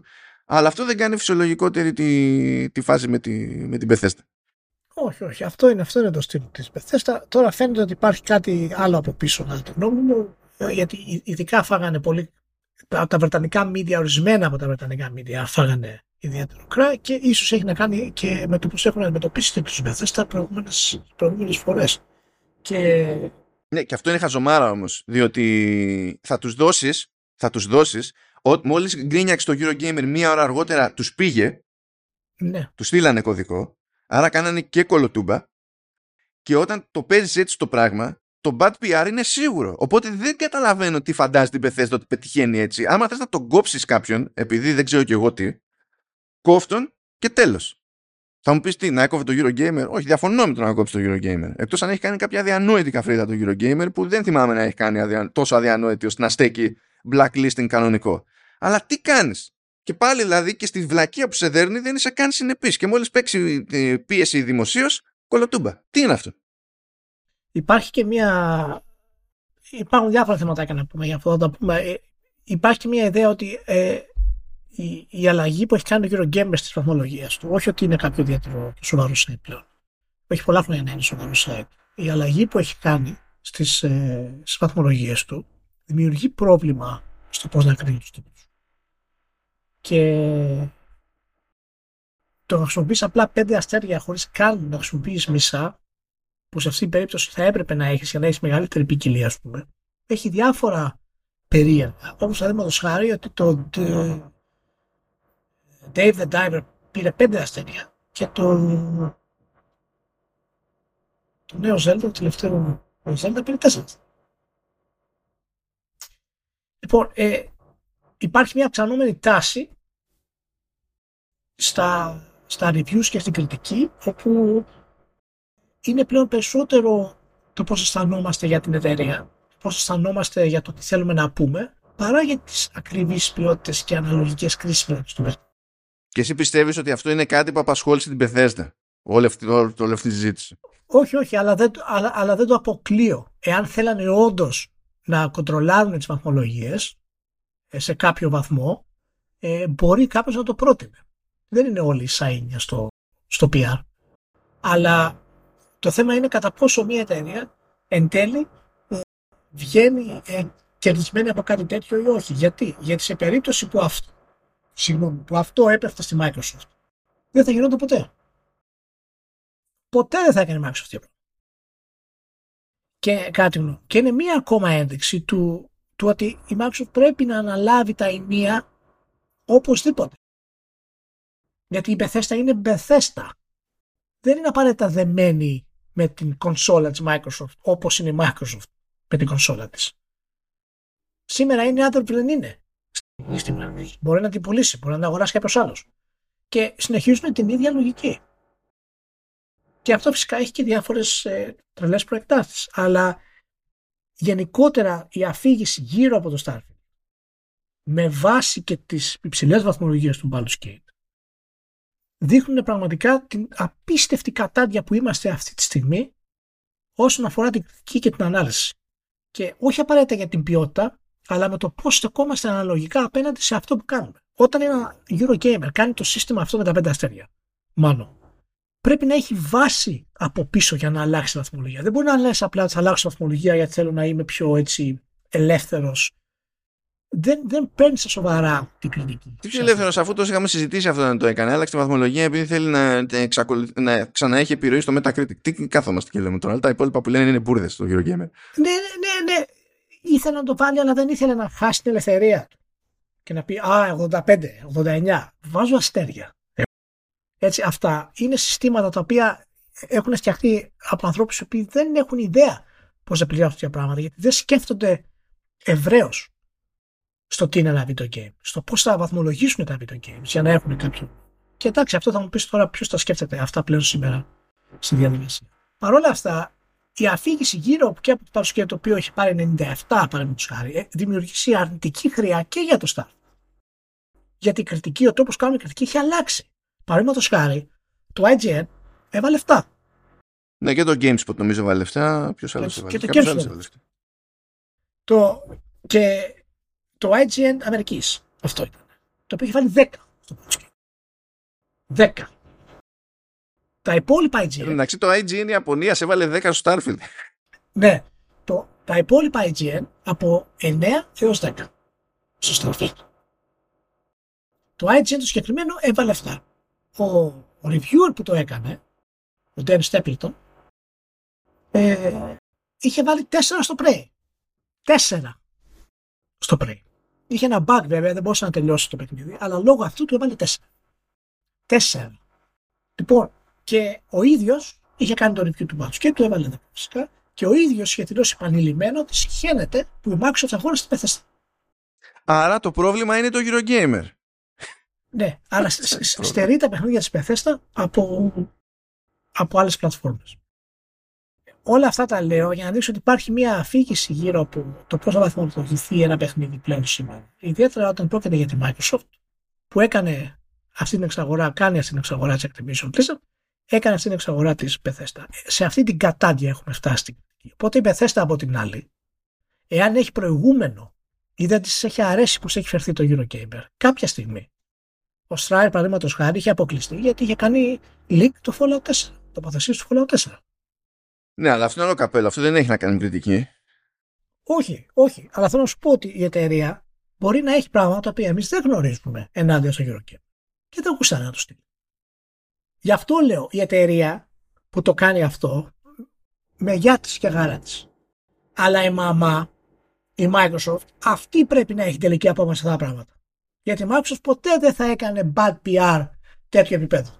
Καλά, μην ορκίζεσαι. You never know. You never know. Εντάξει, τέλος πάντων, ας πούμε ότι το πιάνουμε από τη λογική άποψη. Ότι δεν θα έκανες σε μια περίοδο που το Game Pass χρειάζεται οπωσδήποτε ένα AAA τίτλο και να, για να ανέβει, δεν νομίζω ότι θα διακινδύνευε αυτό το πράγμα. Από την άλλη, ναι, όντως ποτέ δεν ξέρεις, αλλά μου φαίνεται τραγικό.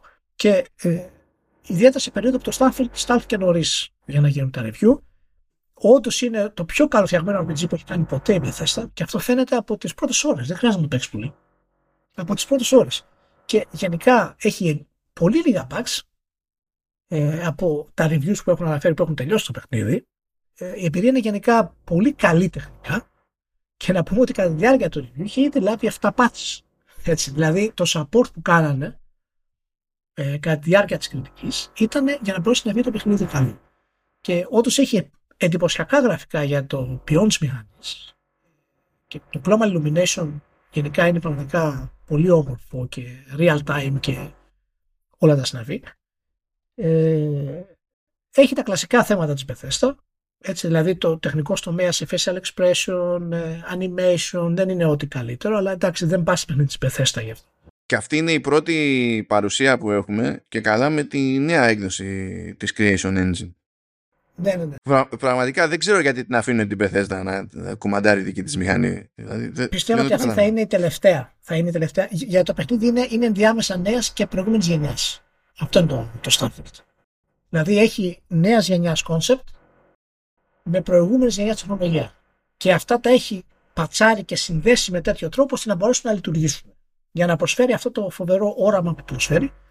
Και είναι πραγματικά εξαιρετικό το πώς αισθάνεσαι το εύρος του κόσμου και το πώς παίζεις στο Starfield και ακόμα και το shooting είναι εξαιρετικό. Είναι η καλύτερη μάχη που έχει κάνει το κόμπαξ ίσω που έχει κάνει η Bethesda. Α, α εδώ, εντάξει, το, το έσωσες. Γιατί δύο δηλώσεις είναι, είναι διαφορετικά πράγματα. Ξέρεις, το το ναι, shooting ναι, είναι εξαιρετικό και είναι το καλύτερο shooting που έχει κάνει η Bethesda. Είναι λίγο διαφορετικέ. Ναι, ναι, ναι, ναι.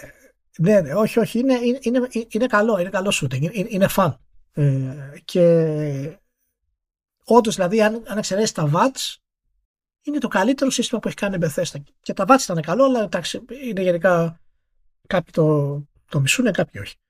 Ε, οπότε γενικά ε, μην το φοβάστε. Εγώ προσωπικά η αίσθησή μου είναι ότι είναι ένα παιχνίδι το οποίο ξεκινάει από το 8 και μπορεί να σε αφαλούσει στο 9. Και είναι δηλαδή στα ίδια επίπεδα ε, πιστεύω με το Baldur's Gate και εξαρτάται περισσότερο από το τι περιμένετε.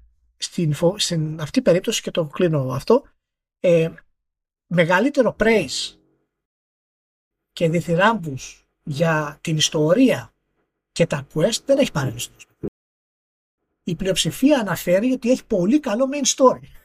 λοιπόν, οπότε και μάλιστα λέγεται ότι πρέπει να παίξετε πρώτα το main story όσο γίνεται γιατί αλλάζει τον κόσμο μετά με το New Game Plus. Είναι κάτι έξυπνο που έχει κάνει η Bethesda και οι ίδιοι προτείνουν ότι αποσυρθείτε στο main story για να μπορέσετε να ασχοληθείτε με τα επόμενα side quests και τα λοιπά σε ένα πολύ πιο διαφορετικό περιβάλλον από ό,τι συνήθως. Οπότε όντως έχει κάνει προσπάθειες σε αυτό το. Μα και τα sites είναι άπειρα. Δηλαδή δεν μπορείς να πει. Δεν μπορώ να πάω να κάνω αυτό που κάνω εγώ συνήθως, ας πούμε, και πηγαίνω και διαλύω τα sites και λέω όταν ξεμπερδέψω θα συνεχίζω το main. Δεν είναι όχι. επιλογή σοβαρή αυτή στο Starfield. Ναι, ναι, όχι, όχι. Γιατί είναι μεγαλύτερος κόσμος φυσικά και από το Fallout και το Skyrim combined μαζί. Σε, και αυτά για, για κομμάτια του ενός πλανήτη.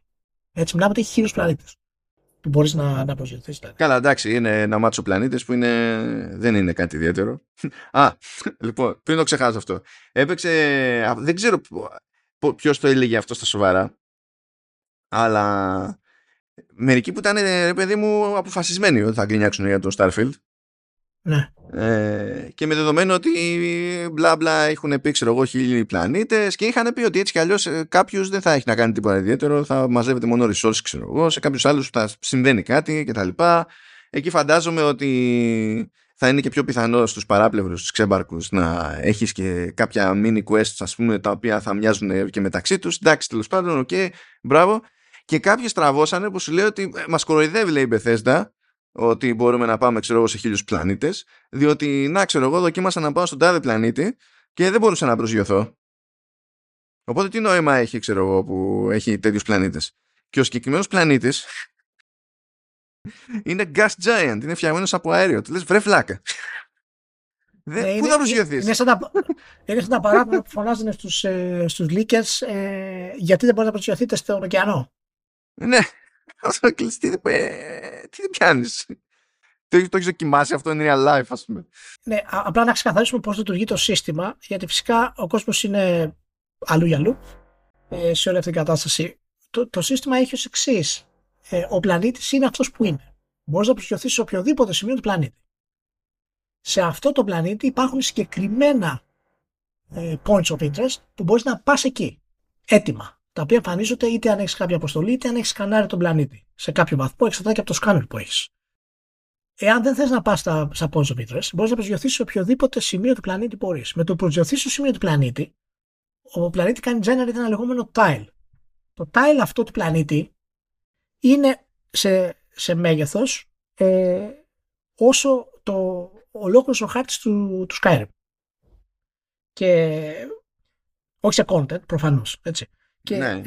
οπότε το να πας από τη μία άκρη στην άλλη και πίσω ε, σου παίρνει συνήθως 20 λεπτά περπάτημα ενώ σου κάνει με παίρνει 30-35 λεπτά. Είναι λίγο πιο μικρό δηλαδή στη διάρκεια να θες να διασχίσεις. Το ένα tile. Τώρα τι γίνεται, όταν φτάνεις στο τέλος αυτού του tile, επειδή δεν είναι seamless ο πλανήτης, γιατί είναι, η μηχανή δεν μπορεί να το σηκώσει αυτό το πράγμα και δεν θα έχει και νόημα ιδιαίτερο για να έχεις αυτά τα γραφικά, τα πολύ όμορφα γραφικά, ε, σου λέει ότι έχεις, έχεις απομακρυνθεί από το πλοίο σου, στην ουσία από το διαστημόπλοιο, είτε πέσει στο διαστημόπλοιο, είτε άμα θες ε, φύγε, φύγε εντελώς, παιδί ή, ή προχώρα στο επόμενο tile. Το επόμενο tile μπορείς να το πας και έτσι μπορείς να κάνεις exploration. Και κάθε φορά που πηγαίνεις σε ένα tile, δημιουργούνται διάφορα random point of interest σε περίπτωση που το παιχνίδι, ας πούμε, κάνει το generate. Κάποια μπορεί να έχουν κάποια, κάποια βάση, κάποιους εχθρούς, κάποιο οτιδήποτε. Έτσι. Οπότε το exploration δεν έχει πρόβλημα ιδιαίτερο με την έννοια που έλεγε ο κόσμος στην αρχή ότι έχει barriers. Τα, απλά έχει load αν θες να κάνεις.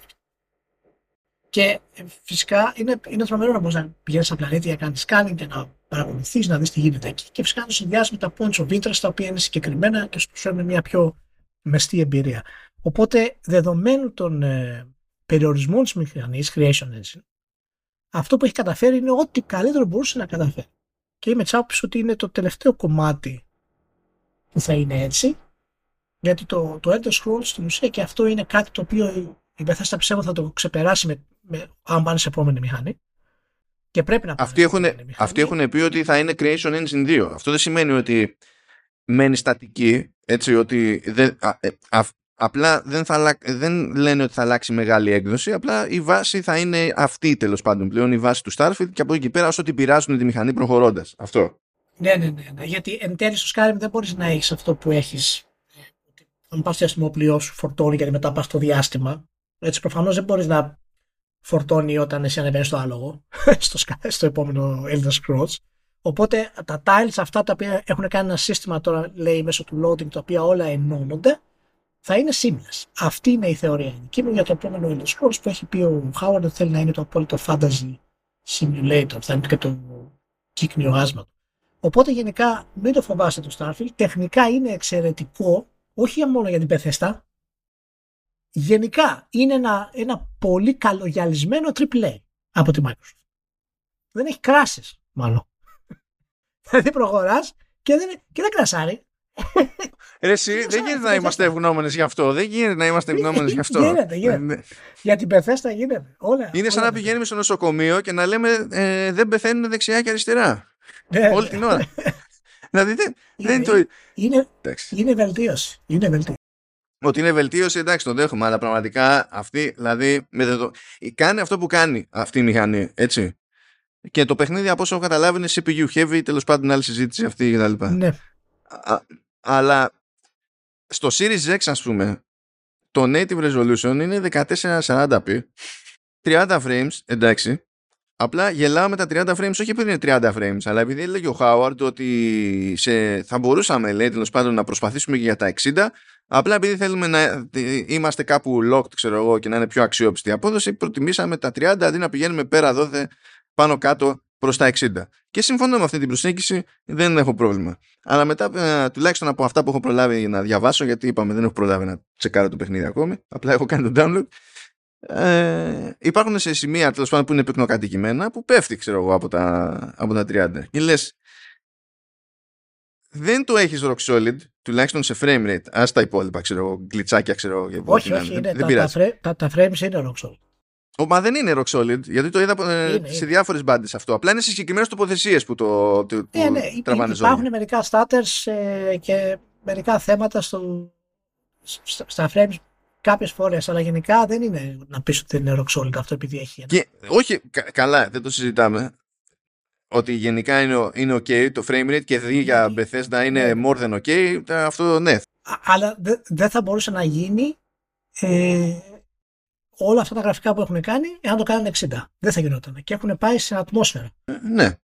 Μα γι' αυτό δεν έχω το πρόβλημά μου, δεν είναι τα 30. Δεν είναι τα 30. Πιο πολύ με ενοχλεί βασικά ότι με όλα αυτά τα δεδομένα, δηλαδή σου λέει ότι θα μπορούσαμε να πηγαίνουμε προς 60 μεριά. Δεν πάμε. Οπότε έχουμε, είναι σαν να σου λέει έχουμε τράτο. Έχουμε δηλαδή compute που προτιμήσαμε να μην το κάψουμε με, για, για ένα αποτέλεσμα που θα καταλήξει να είναι αναξιόπιστο και από την άλλη μπάντα το ταβάνι το φυσικό στην ανάλυση είναι 1440 πεις τι μηχανή είναι αυτή, τι μηχανή είναι αυτή; Γιατί καθόμαστε και την τρώμε στη μάπα αυτή τη μηχανή; Δηλαδή πιο πολύ αυτό με βιδώνει. Δεν έχει να κάνει με το Starfield, έχει να κάνει με το ότι η Bethesda Game Studios ακόμα και όταν την παλεύει, πάλι δεν την παλεύει σε σχέση με άλλα μεγάλα απλά Δεν μπορεί να, απλά δεν μπορεί να βγει τέτοιο παιχνίδι σε 4K 60 σε κονσόλα. Όχι, πιο 4K60. Δεν, ε, δεν πρόκειται να βγει ποτέ. Μην το ψάχνετε. Θα βγουν σε, επόμενες, σε επόμενη γενιά. Δεν μπορεί να βγει. Είναι πολύ μεγάλο το παιχνίδι για να βγει. Ακόμα και αν έχεις τη μηχανή, δεν μπορεί να βγει γιατί τα συστήματα είναι τέτοια. Το Cyberpunk το κατάφερε και παραμένει το πιο τεχνολογικά πίσω το παιχνίδι που έχουμε. Το Cyberpunk το κατάφερε γιατί πήγε στο template του GTA. Έτσι, δηλαδή οι NPCs δεν έχουν schedules, δεν έχουν sandbox pathing ας πούμε. Έτσι, δεν, είναι, απλά έχουν δύο στάσεις. Έχουν scared, είναι ή σου επιτίθενται παραδείγματος χάρη. Οπότε έχει κάποια ε, μειονεκτήματα. Φυσικά το ίδιο το gameplay δεν είναι sandbox ε, με την έννοια που έχει το, ε, το, το Starfield. Αλλά ε, ναι, το, είναι το όριο της μηχανής αυτό. Και εγώ το φοβόμουν από αυτή την άποψη ότι ε, επειδή είναι το όριο της μηχανής, θα είχε απίστευτα.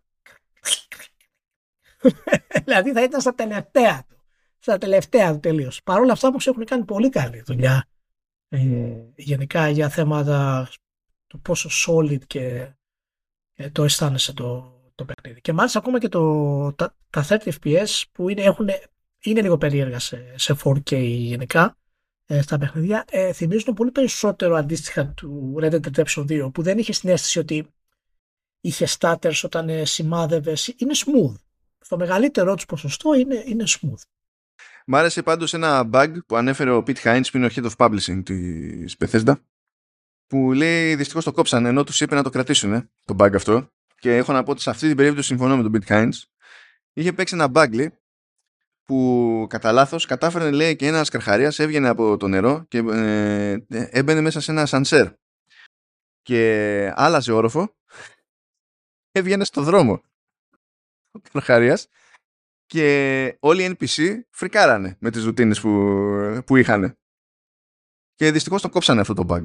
Ε, είμαι κατά αυτής της επιλογής. ε, αυτά τα bugs έχει νόημα να μένουν. Άλλα δεν θέλουμε. Άλλα δεν θέλουμε. Συμφωνώ. Έτσι, ok. Okay. Πάντως έχει ξεπατωθεί από την άποψη ότι δεδομένου τεχνικώς δεν έχει... Καλά, άλλο ρεσιλίκι αυτό με το ε, η ημερομηνία είναι 6, αλλά στην πραγματικότητα δεν είναι 6 Σεπτεμβρίου, η ημερομηνία κυκλοφορίας, αλλά τέλος πάντων. Η επίσημη, η επίσημη ημερομηνία είναι 6. Ναι, το, είναι τα καλά που μάθαμε από την EA. Που ό,τι παιχνίδι και να βγάλει, άμα πληρώσεις παραπάνω, τελείως τυχαία το παίζει νωρίτερα και είναι τάχα μου early access και όχι το τελικό για ε, μπούρδες. Τέλος πάντων, ok. Okay. Ε, με αυτό δεδομένο, γιατί ε, για να παίξει κάποιος από τώρα πρέπει να πάει και να πάρει όχι την έκδοση που κάνει 80, την έκδοση που κάνει 110 που ευτυχώς τουλάχιστον περιλαμβάνει και το πρώτο expansion όταν αξιωθεί και φυτρώσει. Ε, ναι, ναι, α, αυτό είναι το καλό, μια παρένθεση τώρα πριν πεις. Αυτό είναι το καλό σε αυτή τη, τη φάση, ότι, ότι, δεν, ότι δεν σου λέει πλήρωσε κάτι παραπάνω για να πεις να παίξεις το παιχνίδι. Σου δίνει ένα story expansion στην πραγματικότητα. Σου δίνει το πρώτο σου expansion μαζί με το artbook και το soundtrack. Και ναι, υπό αυτή ναι. την έννοια, άμα πας από το Game Pass στο upgrade, δηλαδή αυτό έκανα, ε, και πλήρωσα και το πήρα από το Ισλανδικό store. Από το Ισλανδικό; Ε, πλήρωσα, ναι, πλήρωσα 25 ευρώ γιατί είχε, είχε πολύ φθηνή τιμή. Okay, Μπορούσε να το κάνεις αυτό. Ε, Αλλιώς θα ήταν 32 ευρώ, ξέρω εγώ. Το ιστορικό, 34 ευρώ. Αν το βάλεις αυτό μαζί με το συνδρομή στο Game Pass, η συνολική σου τιμή είναι μικρότερη άμα ήθελες να αγοράσεις ξεχωριστά το, το Starfield βέβαια. Αλλά έχει, κάνει, έχει πάει πολύ καλά και σε ξεχωριστές πωλήσεις. Γιατί ο κόσμος θα το παίξει παιχνίδι αυτό ένα και δύο χρόνια. Mods, expansions, δεν θα πληρώνει συνέχεια συνδρομή για αυτό το παιχνίδι.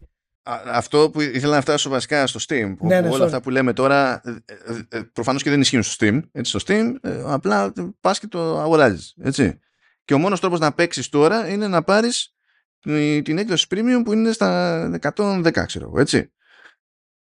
και τις δύο πρώτες ώρες από το ξεκλείδωμα του, του, του Early Access είχε 230.000 παίκτες στο Steam. που, παίζανε, που παίζανε παράλληλα. Δηλαδή αυτό ήταν, δεν είναι πώς τα αγοράσανε. Απλά το πρώτο δύο ναι, ναι. παίζανε 230.000 παράλληλα αναγκαστικά έχοντας την ακριβή την έκδοση. Ας το πούμε ναι, έτσι. Ναι, και δίνανε, ε... δίνανε πόνο. Ναι, ναι. Κοίτα, είναι ένα νέο IP για τη Microsoft το οποίο θα είναι πολύ σημαντικό. Και είναι προσεγμένο και είναι, είναι, είναι για, για νέο IP είναι πολύ καλή αρχή για νέο IP. Δεν είναι κάτι πραγματικά ε, ασύλληπτο, αλλά είναι πολύ δυνατή αρχή για νέο IP για, το, για την Bethesda. Και φυσικά έχουν πει ότι θα υπάρχουν υποστήριξη mods, επίσημη υποστήριξη mods και στις κονσόλες και στο PC. Επίσημη σημαίνει ότι θα, βρει, θα βρίσκεται τα mods μέσα από το παιχνίδι. Δεν θα πηγαίνετε σε third party site ή άλλη υπηρεσία. Και θα μπορείτε να τα κατεβάσετε μέσα από το παιχνίδι. Και αυτό είναι εμένα το μεγάλο μου πρόβλημα. Γιατί. Το, το, το μεγάλος πρόβλημα. Βάζω... Ναι, γιατί, γιατί, γιατί εγώ δεν μπορώ, άμα έχει mods ένα παιχνίδι, δεν μπορώ να το παίξω χωρίς mods. Και βάζω πάρα πολλά mods, τα παίζω με mods, μετά βάζω άλλα 50 mods και μετά καταραίει το σύμπαν. Δεν είναι όλα τα παιχνίδια Crusader Kings, ξεκινάμε από αυτό. Και απλά μια και το θυμήθηκα να, σε, να σου θυμίσω, να, γιατί σήμερα ήρθε αυτό, μου έσκασε στο inbox. Ε, με ενημερώνει η Paradox ότι το Crusader Kings 3 έχει πουλήσει 3 εκατομμύρια. Αυτό. Ω, αυτά είναι. Αυτές είναι ομορφιές. Αυτές είναι ομορφιές. Να πω ότι παραμένει το παιχνίδι το οποίο παίζω μόνο συνέχεια. Δεν έχω σταματήσει να το παίζω. Είναι αυτό που μπαίνω και παίζω και να πω ότι. Καλά, αυτό θα, θα το επαναλάβω και κλείνουμε ότι ποτέ δεν το έχω παίξει χωρίς mods. Ποτέ. Το launch day που μπήκα δεν το έπαιξα. Περίμενα να βγουν mods και μετά το έπαιξα.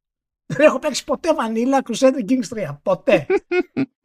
Ο Νίκος τώρα θα με βρίζει άμα ακούει το podcast. Κοίτα, Νίκο, άμα θες κάποιον άνθρωπο να, να βρει, να του προσφέρω να σου δώσω εναλλακτική. Κατά πάσα πιθανότητα, εγώ αύριο, γιατί σήμερα έχω άλλες δουλειές, δεν προλαβαίνω, αύριο θα επιχειρήσω να παίξω Starfield και θα ανοίξω το Xbox.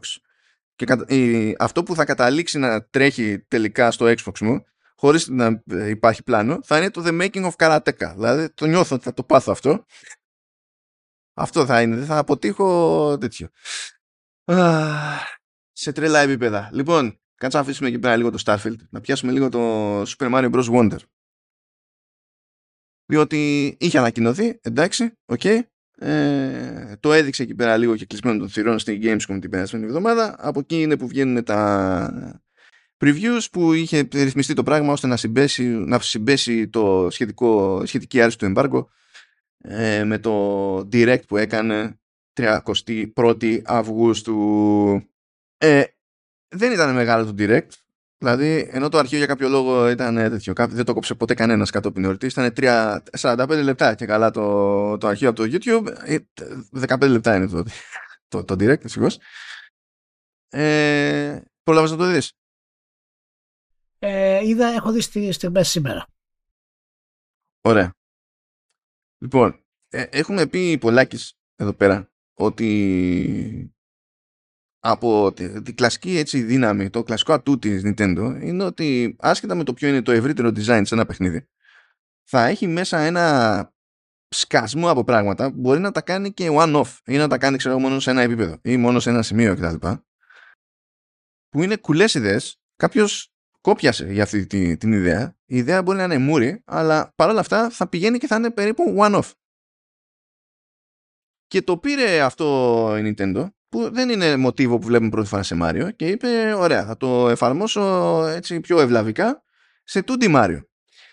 Αυτό είναι περίεργο από μόνο του από την άποψη ότι τα main πλέον Mario υποτίθεται ότι είναι τα 3D. Από την εποχή του Mario 64 αυτό υποτίθεται ότι ισχύει. Και όποτε βγαίνει 2D Mario με το τελευταίο τέλος πάντων legit που να έχει βγει, δεν θα πιάσει το Super Mario Maker, γιατί τώρα αυτό δεν είναι απλά ξέρω, παιχνίδι. Ή, ή, ανάλογα με το σε ποια χέρια πέφτει, δεν είναι καν παιχνίδι. Ε, ήταν το ε, New Super Mario Bros. για το τέτοιο, στο, στο Wii. Και γενικά από, μετά τη, τη διάσπαση ας πούμε του, της σειράς σε 2D και 3D το κλασικό είναι ότι το 3D ε, δεν είναι περίπατος αλλά είναι πιο mainstream και τα 2D τείνουν να είναι πιο απαιτητικά συγκριτικά. Δεν είναι τα πιο απαιτητικά 2D platformers της Nintendo γιατί έχει μια διαβάθμιση στα, στα platformers της. Άμα θέλετε να βρείτε δηλαδή, βάζετε Donkey Kong, κάπως έτσι πάει. Ε, αλλά εδώ πέρα φαίνεται στο Wonder να προσπαθεί να πιάνει να πιάσει το εύρος που συνήθως ε, είναι κάτι που αντιμετωπίζει με πολλαπλούς τίτλους σε ένα νέο 2D Mario. Οπότε, καταλήγουμε να έχουμε περιπτώσεις όπου όταν βρεις λέει το Wonder Seed ε, απλά ακυρώνονται οι, οι υπόλοιποι στάνταρ μηχανισμοί του παιχνιδιού για εκείνο το μέρος του επίπεδου και αρχίζεις και κάνεις τρελά πράγματα και πρέπει να προσαρμοστείς στη στιγμή. Προφανώς έχουν διαφορετικά καμένα power-ups και ε, για κάποιο λόγο ναι, ναι. τέλος πάντων έχουν δώσει περισσότερο πόνο στον ελέφαντα. Ok. Okay. Ε, έχει stealth. Γιατί υπάρχει περίπτωση που μεταμορφώνεσαι σε Goomba και δεν μπορείς να κάνεις πολλά πράγματα ως Goomba και το άλμα σου είναι λυπηρό και τα λοιπά, οπότε πρέπει να προσπαθείς να τη σκαπουλάρεις για να φτάσεις παρακάτω. Ε, σου λέει ε, μπορείς να πηγαίνεις στο χάρτη στα διαφορετικά επίπεδα και ε, άμα κάτι σου φαίνεται δύσκολο μπορείς να το παραλείπεις και να πηγαίνεις σε άλλο επίπεδο δεν χρειάζεται να τα πάρεις με συγκεκριμένη σειρά ε, έχει co-op και multiplayer και μπορεί κάποιος με το Ghost να βοηθάει και για να μην τα κάνουν να μην πω τέλος πάντων και καταλήξουμε σε σαμποτάζ. Έχει φροντίσει να ανταμείβεται, έχει συγκεκριμένη βαθμολογία τέλος πάντων ο παίκτης όταν βοηθά κάποιον και ακόμα και εξ αποστάσεως μέσω του Ghost μπορείς να δωρήσεις αντικείμενα και τέτοια. Ε, ε, ε, έχει modifiers σαν να έχει perks. Δηλαδή ξεκλειδώνεις badges που σου δίνουν άλλες ιδιότητες και μπορείς να πας στο ίδιο επίπεδο και να το παίξεις αλλιώς. Και έτσι και αλλιώς λέει, όταν βγάλεις μία φορά ένα επίπεδο, στο δεύτερο πέρασμα λέει, φροντίζουν κατά τόπους να πειράζουν πράγματα, ώστε και να το ξέρεις ακόμη να μην είναι ίδιο το επόμενο playthrough. Ε, η πυκνότητα των μηχανισμών μέσα σε αυτό το τέταρτο direct ήταν αστεία. Α, δηλαδή μόνο να πεις φτιάχνω λίστα με το τι παίζει είναι χάος. Ε, ε, εγώ δεν θα κάνω σχόλιο κανένα. Έχω σταματήσει να κάνω σχόλιο για την Nintendo. Τα έχω ξαναπεί αυτά τα πράγματα. Ανάλυση Nintendo δεν θα ξανακάνω ποτέ. Τέλο. Δεν έχει κανένα, δεν έχει κανένα νόημα. Δεν έχει κανένα νόημα. Α, δείτε το βίντεο, θα το βάλει ο Μάνος φυσικά στα show notes. Δείτε το βίντεο και αφού δείτε το βίντεο, μετά σταματήστε και, και κάντε ένα δίλεπτο συνειδητοποιήστε τι προσπαθεί να κάνει Nintendo με το 2D Mario. Πραγματικά δηλαδή ε, θα με πιάσει αμόκ τώρα. Θα, θα βγω από τα ρούχα μου, θα ξαναμπω στα ρούχα μου και θα τα κάψω όλα μετά. Θα, θα, θα, με πιάσει αμόκ. Δηλαδή η, το θράσος που έχουν στους ίδιους τους μηχανισμούς να προσθέτουν και να τους ε, εφευρίσκουν ξανά από την αρχή χωρίς να αλλάζουν διαστάσεις είναι, είναι θα, δηλαδή δεν μπορώ ρε παιδί μου. Είναι, είναι αδιανόητο. Είναι αδιανόητο διάβασα μια συνέντευξη σχετικά με τους δύο βασικούς ε, producers, παύλα directors και λέει ρε παιδί μου κάποιος ότι ο ένας λέει ότι η αρχική μου ιδέα ήταν ε, ότι ξέρω εγώ θα έχουμε κάποιο αντικείμενο που θα το παίρνει ο παίκτης, θα το βρίσκει που εδώ στην ουσία μιλάμε για το Wonderseed και θα μεταφέρεται κάπου αλλού και στην ουσία θα ασχολείται με άλλες δραστηριότητες και τα λοιπά. Και γυρνάει και τι λέει ο άλλος, δηλαδή κλασική περίπτωση βετεράνου Nintendo, ρε παιδί μου. Λέει, λέει αυτό, άμα είναι έτσι λέει και σε πηγαίνει αλλού δεν έχει νόημα. Φέρε τα πάνω κάτω στο ίδιο το επίπεδο. Δηλαδή τσάκισε το επίπεδο. Κάνε break το επίπεδο. Because of course, of course. Και το άλλο που λέει, λέει ότι άμα δεν έχετε όρεξη για ολόκληρο επίπεδο, έχουμε λέει μικρά επίπεδα, τα λέμε break time και κάνετε κάτι ψηλό για λίγο και εντάξει, θα φεύγετε. Τι κάνουν τα άτομα; Απίστευτο τι κάνουν, δεν υπάρχουν. Απίστευτο. Δεν υπάρχουν. Και να πούμε ότι το... ο Μάριο Ελέφαντας είναι ό,τι πιο αδιανόητο που έχετε δει τα τελευταία 450 χρόνια. Πραγματικά. Δηλαδή είναι, είναι τρομερό. Να το θυμηθείς αυτό θα γίνει τρελό branding ο Μάριο Ελεφάντας. Μα είναι αυτό, το σπρώχνουν κιόλας. Το σπρώχνουν κιόλας και είναι το σημαντικότερό τους, υποτίθεται, έτσι. Και έχουν τέτοιο. Έχουν βάλει έναν εχθρό, έχουν βάλει έναν εχθρό που λέγεται Μόμο. Και ο εχθρός αυτός, δηλαδή, είναι μια σταλιά, είναι σαν, σαν χαλκομανία κάτω, αλλά κάποια στιγμή ανοίγει το στόμα του και ρουφάει τα πάντα. Και λες τώρα, ωραία, το πιάσαμε το τέτοιο, θα, όταν θα βρισκόμαστε μπροστά και αρχίσει να ρουφάει, θα πρέπει να τρέχουμε για να μας ρουφήξει. Μέχρι εδώ καλά τα πάτε. Είστε, είστε OK. Αλλά αυτό υπονοεί ότι πρέπει να σας νιάξει ο Μόμο όταν είστε κοντά του. Η Nintendo το σκέφτηκε αυτό ότι θα ήταν πάρα πολύ απλό και είπε: Ωραία. Όταν δεν είναι κοντά, ο Μόμο πάλι θα ανοίγει το στόμα και θα ρουφάει. Και θα ρουφάει ότι υπάρχει κοντά και θα ρουφάει και νομίσματα και θα ρουφάει και power-ups. Οπότε αν χρειάζεστε λέει κάποιο power-up που το έχετε στα μπάρ εκεί, πρέπει να το προλάβετε. Απίστευτο πραγματικά. Απίστευτο. Λοιπόν, φτάσαμε στο τέλος. Να είστε όλοι καλά. Ε, να έχετε μια σούπερ εβδομάδα. Ε, και θα έχουμε κάποια, κάποια ωραία πραγματάκια στο Vertica. Ε, ερχόμενο μέσα στο Σεπτέμβρη να πω ότι στις 27 ε, του μήνα μάλλον θα κατέβω Ελλάδα, 27 Σεπτέμβρη, να πούμε και καλό μήνα στα παιδιά. Ε, και πρέπει να, να οργανώσουμε vertical slice ε, βραδιά. Τέλεια, εγκρίνω. Μπορούμε να το κανονίσουμε. γιατί έτσι, έτσι κι αλλιώς, βασικά κοίτα, αυτή ήταν μια σκέψη που πάντα, πάντα την έχω στην άκρη του μυαλού μου. Απλά θεωρούσα ξενερωτικό να πω ότι το κάνω μόνος μου. Φαίνεται γελίο. Δεν, δηλαδή, Α, αλλά τώρα, άμα είσαι πρόχειρος και δεν πέσει και μούτσα, γιατί την τελευταία φορά που ήρθες σε Ελλάδα, ξέρω εγώ καλά, είχες έρθει για λιγότερο Ελλάδα, ε, ήταν θαύμα που καταφέραμε και βρεθήκαμε. Άμα δεν πέσει μούτζα αυτή τη φορά. Ήμουνα μόνο πέντε μέρες Αθήνα. Ναι, μπορούμε να το μαγειρέψουμε το, το πράγμα και να τη δούμε κάπως. Και μαζί, μαζί μας να τη, να τη δείτε κι εσείς. Είναι, εντάξει. Αν νομίζετε δηλαδή ότι είναι από τις καλές ιδέες που σας έχουν περάσει στο μυαλό να βρισκόμαστε όλοι εμείς, να βρεθείτε μαζί μας στον ίδιο ταχυδρομικό κώδικα, θα έχετε, αν όλα πάνε καλά, μια ευκαιρία να δοκιμάσετε τη θεωρία σας. Αυτό. Δεν ξέρω. Ωραία. Λοιπόν, να είστε καλά. Φιλιά πάρα πολλά. Γεια χαρά.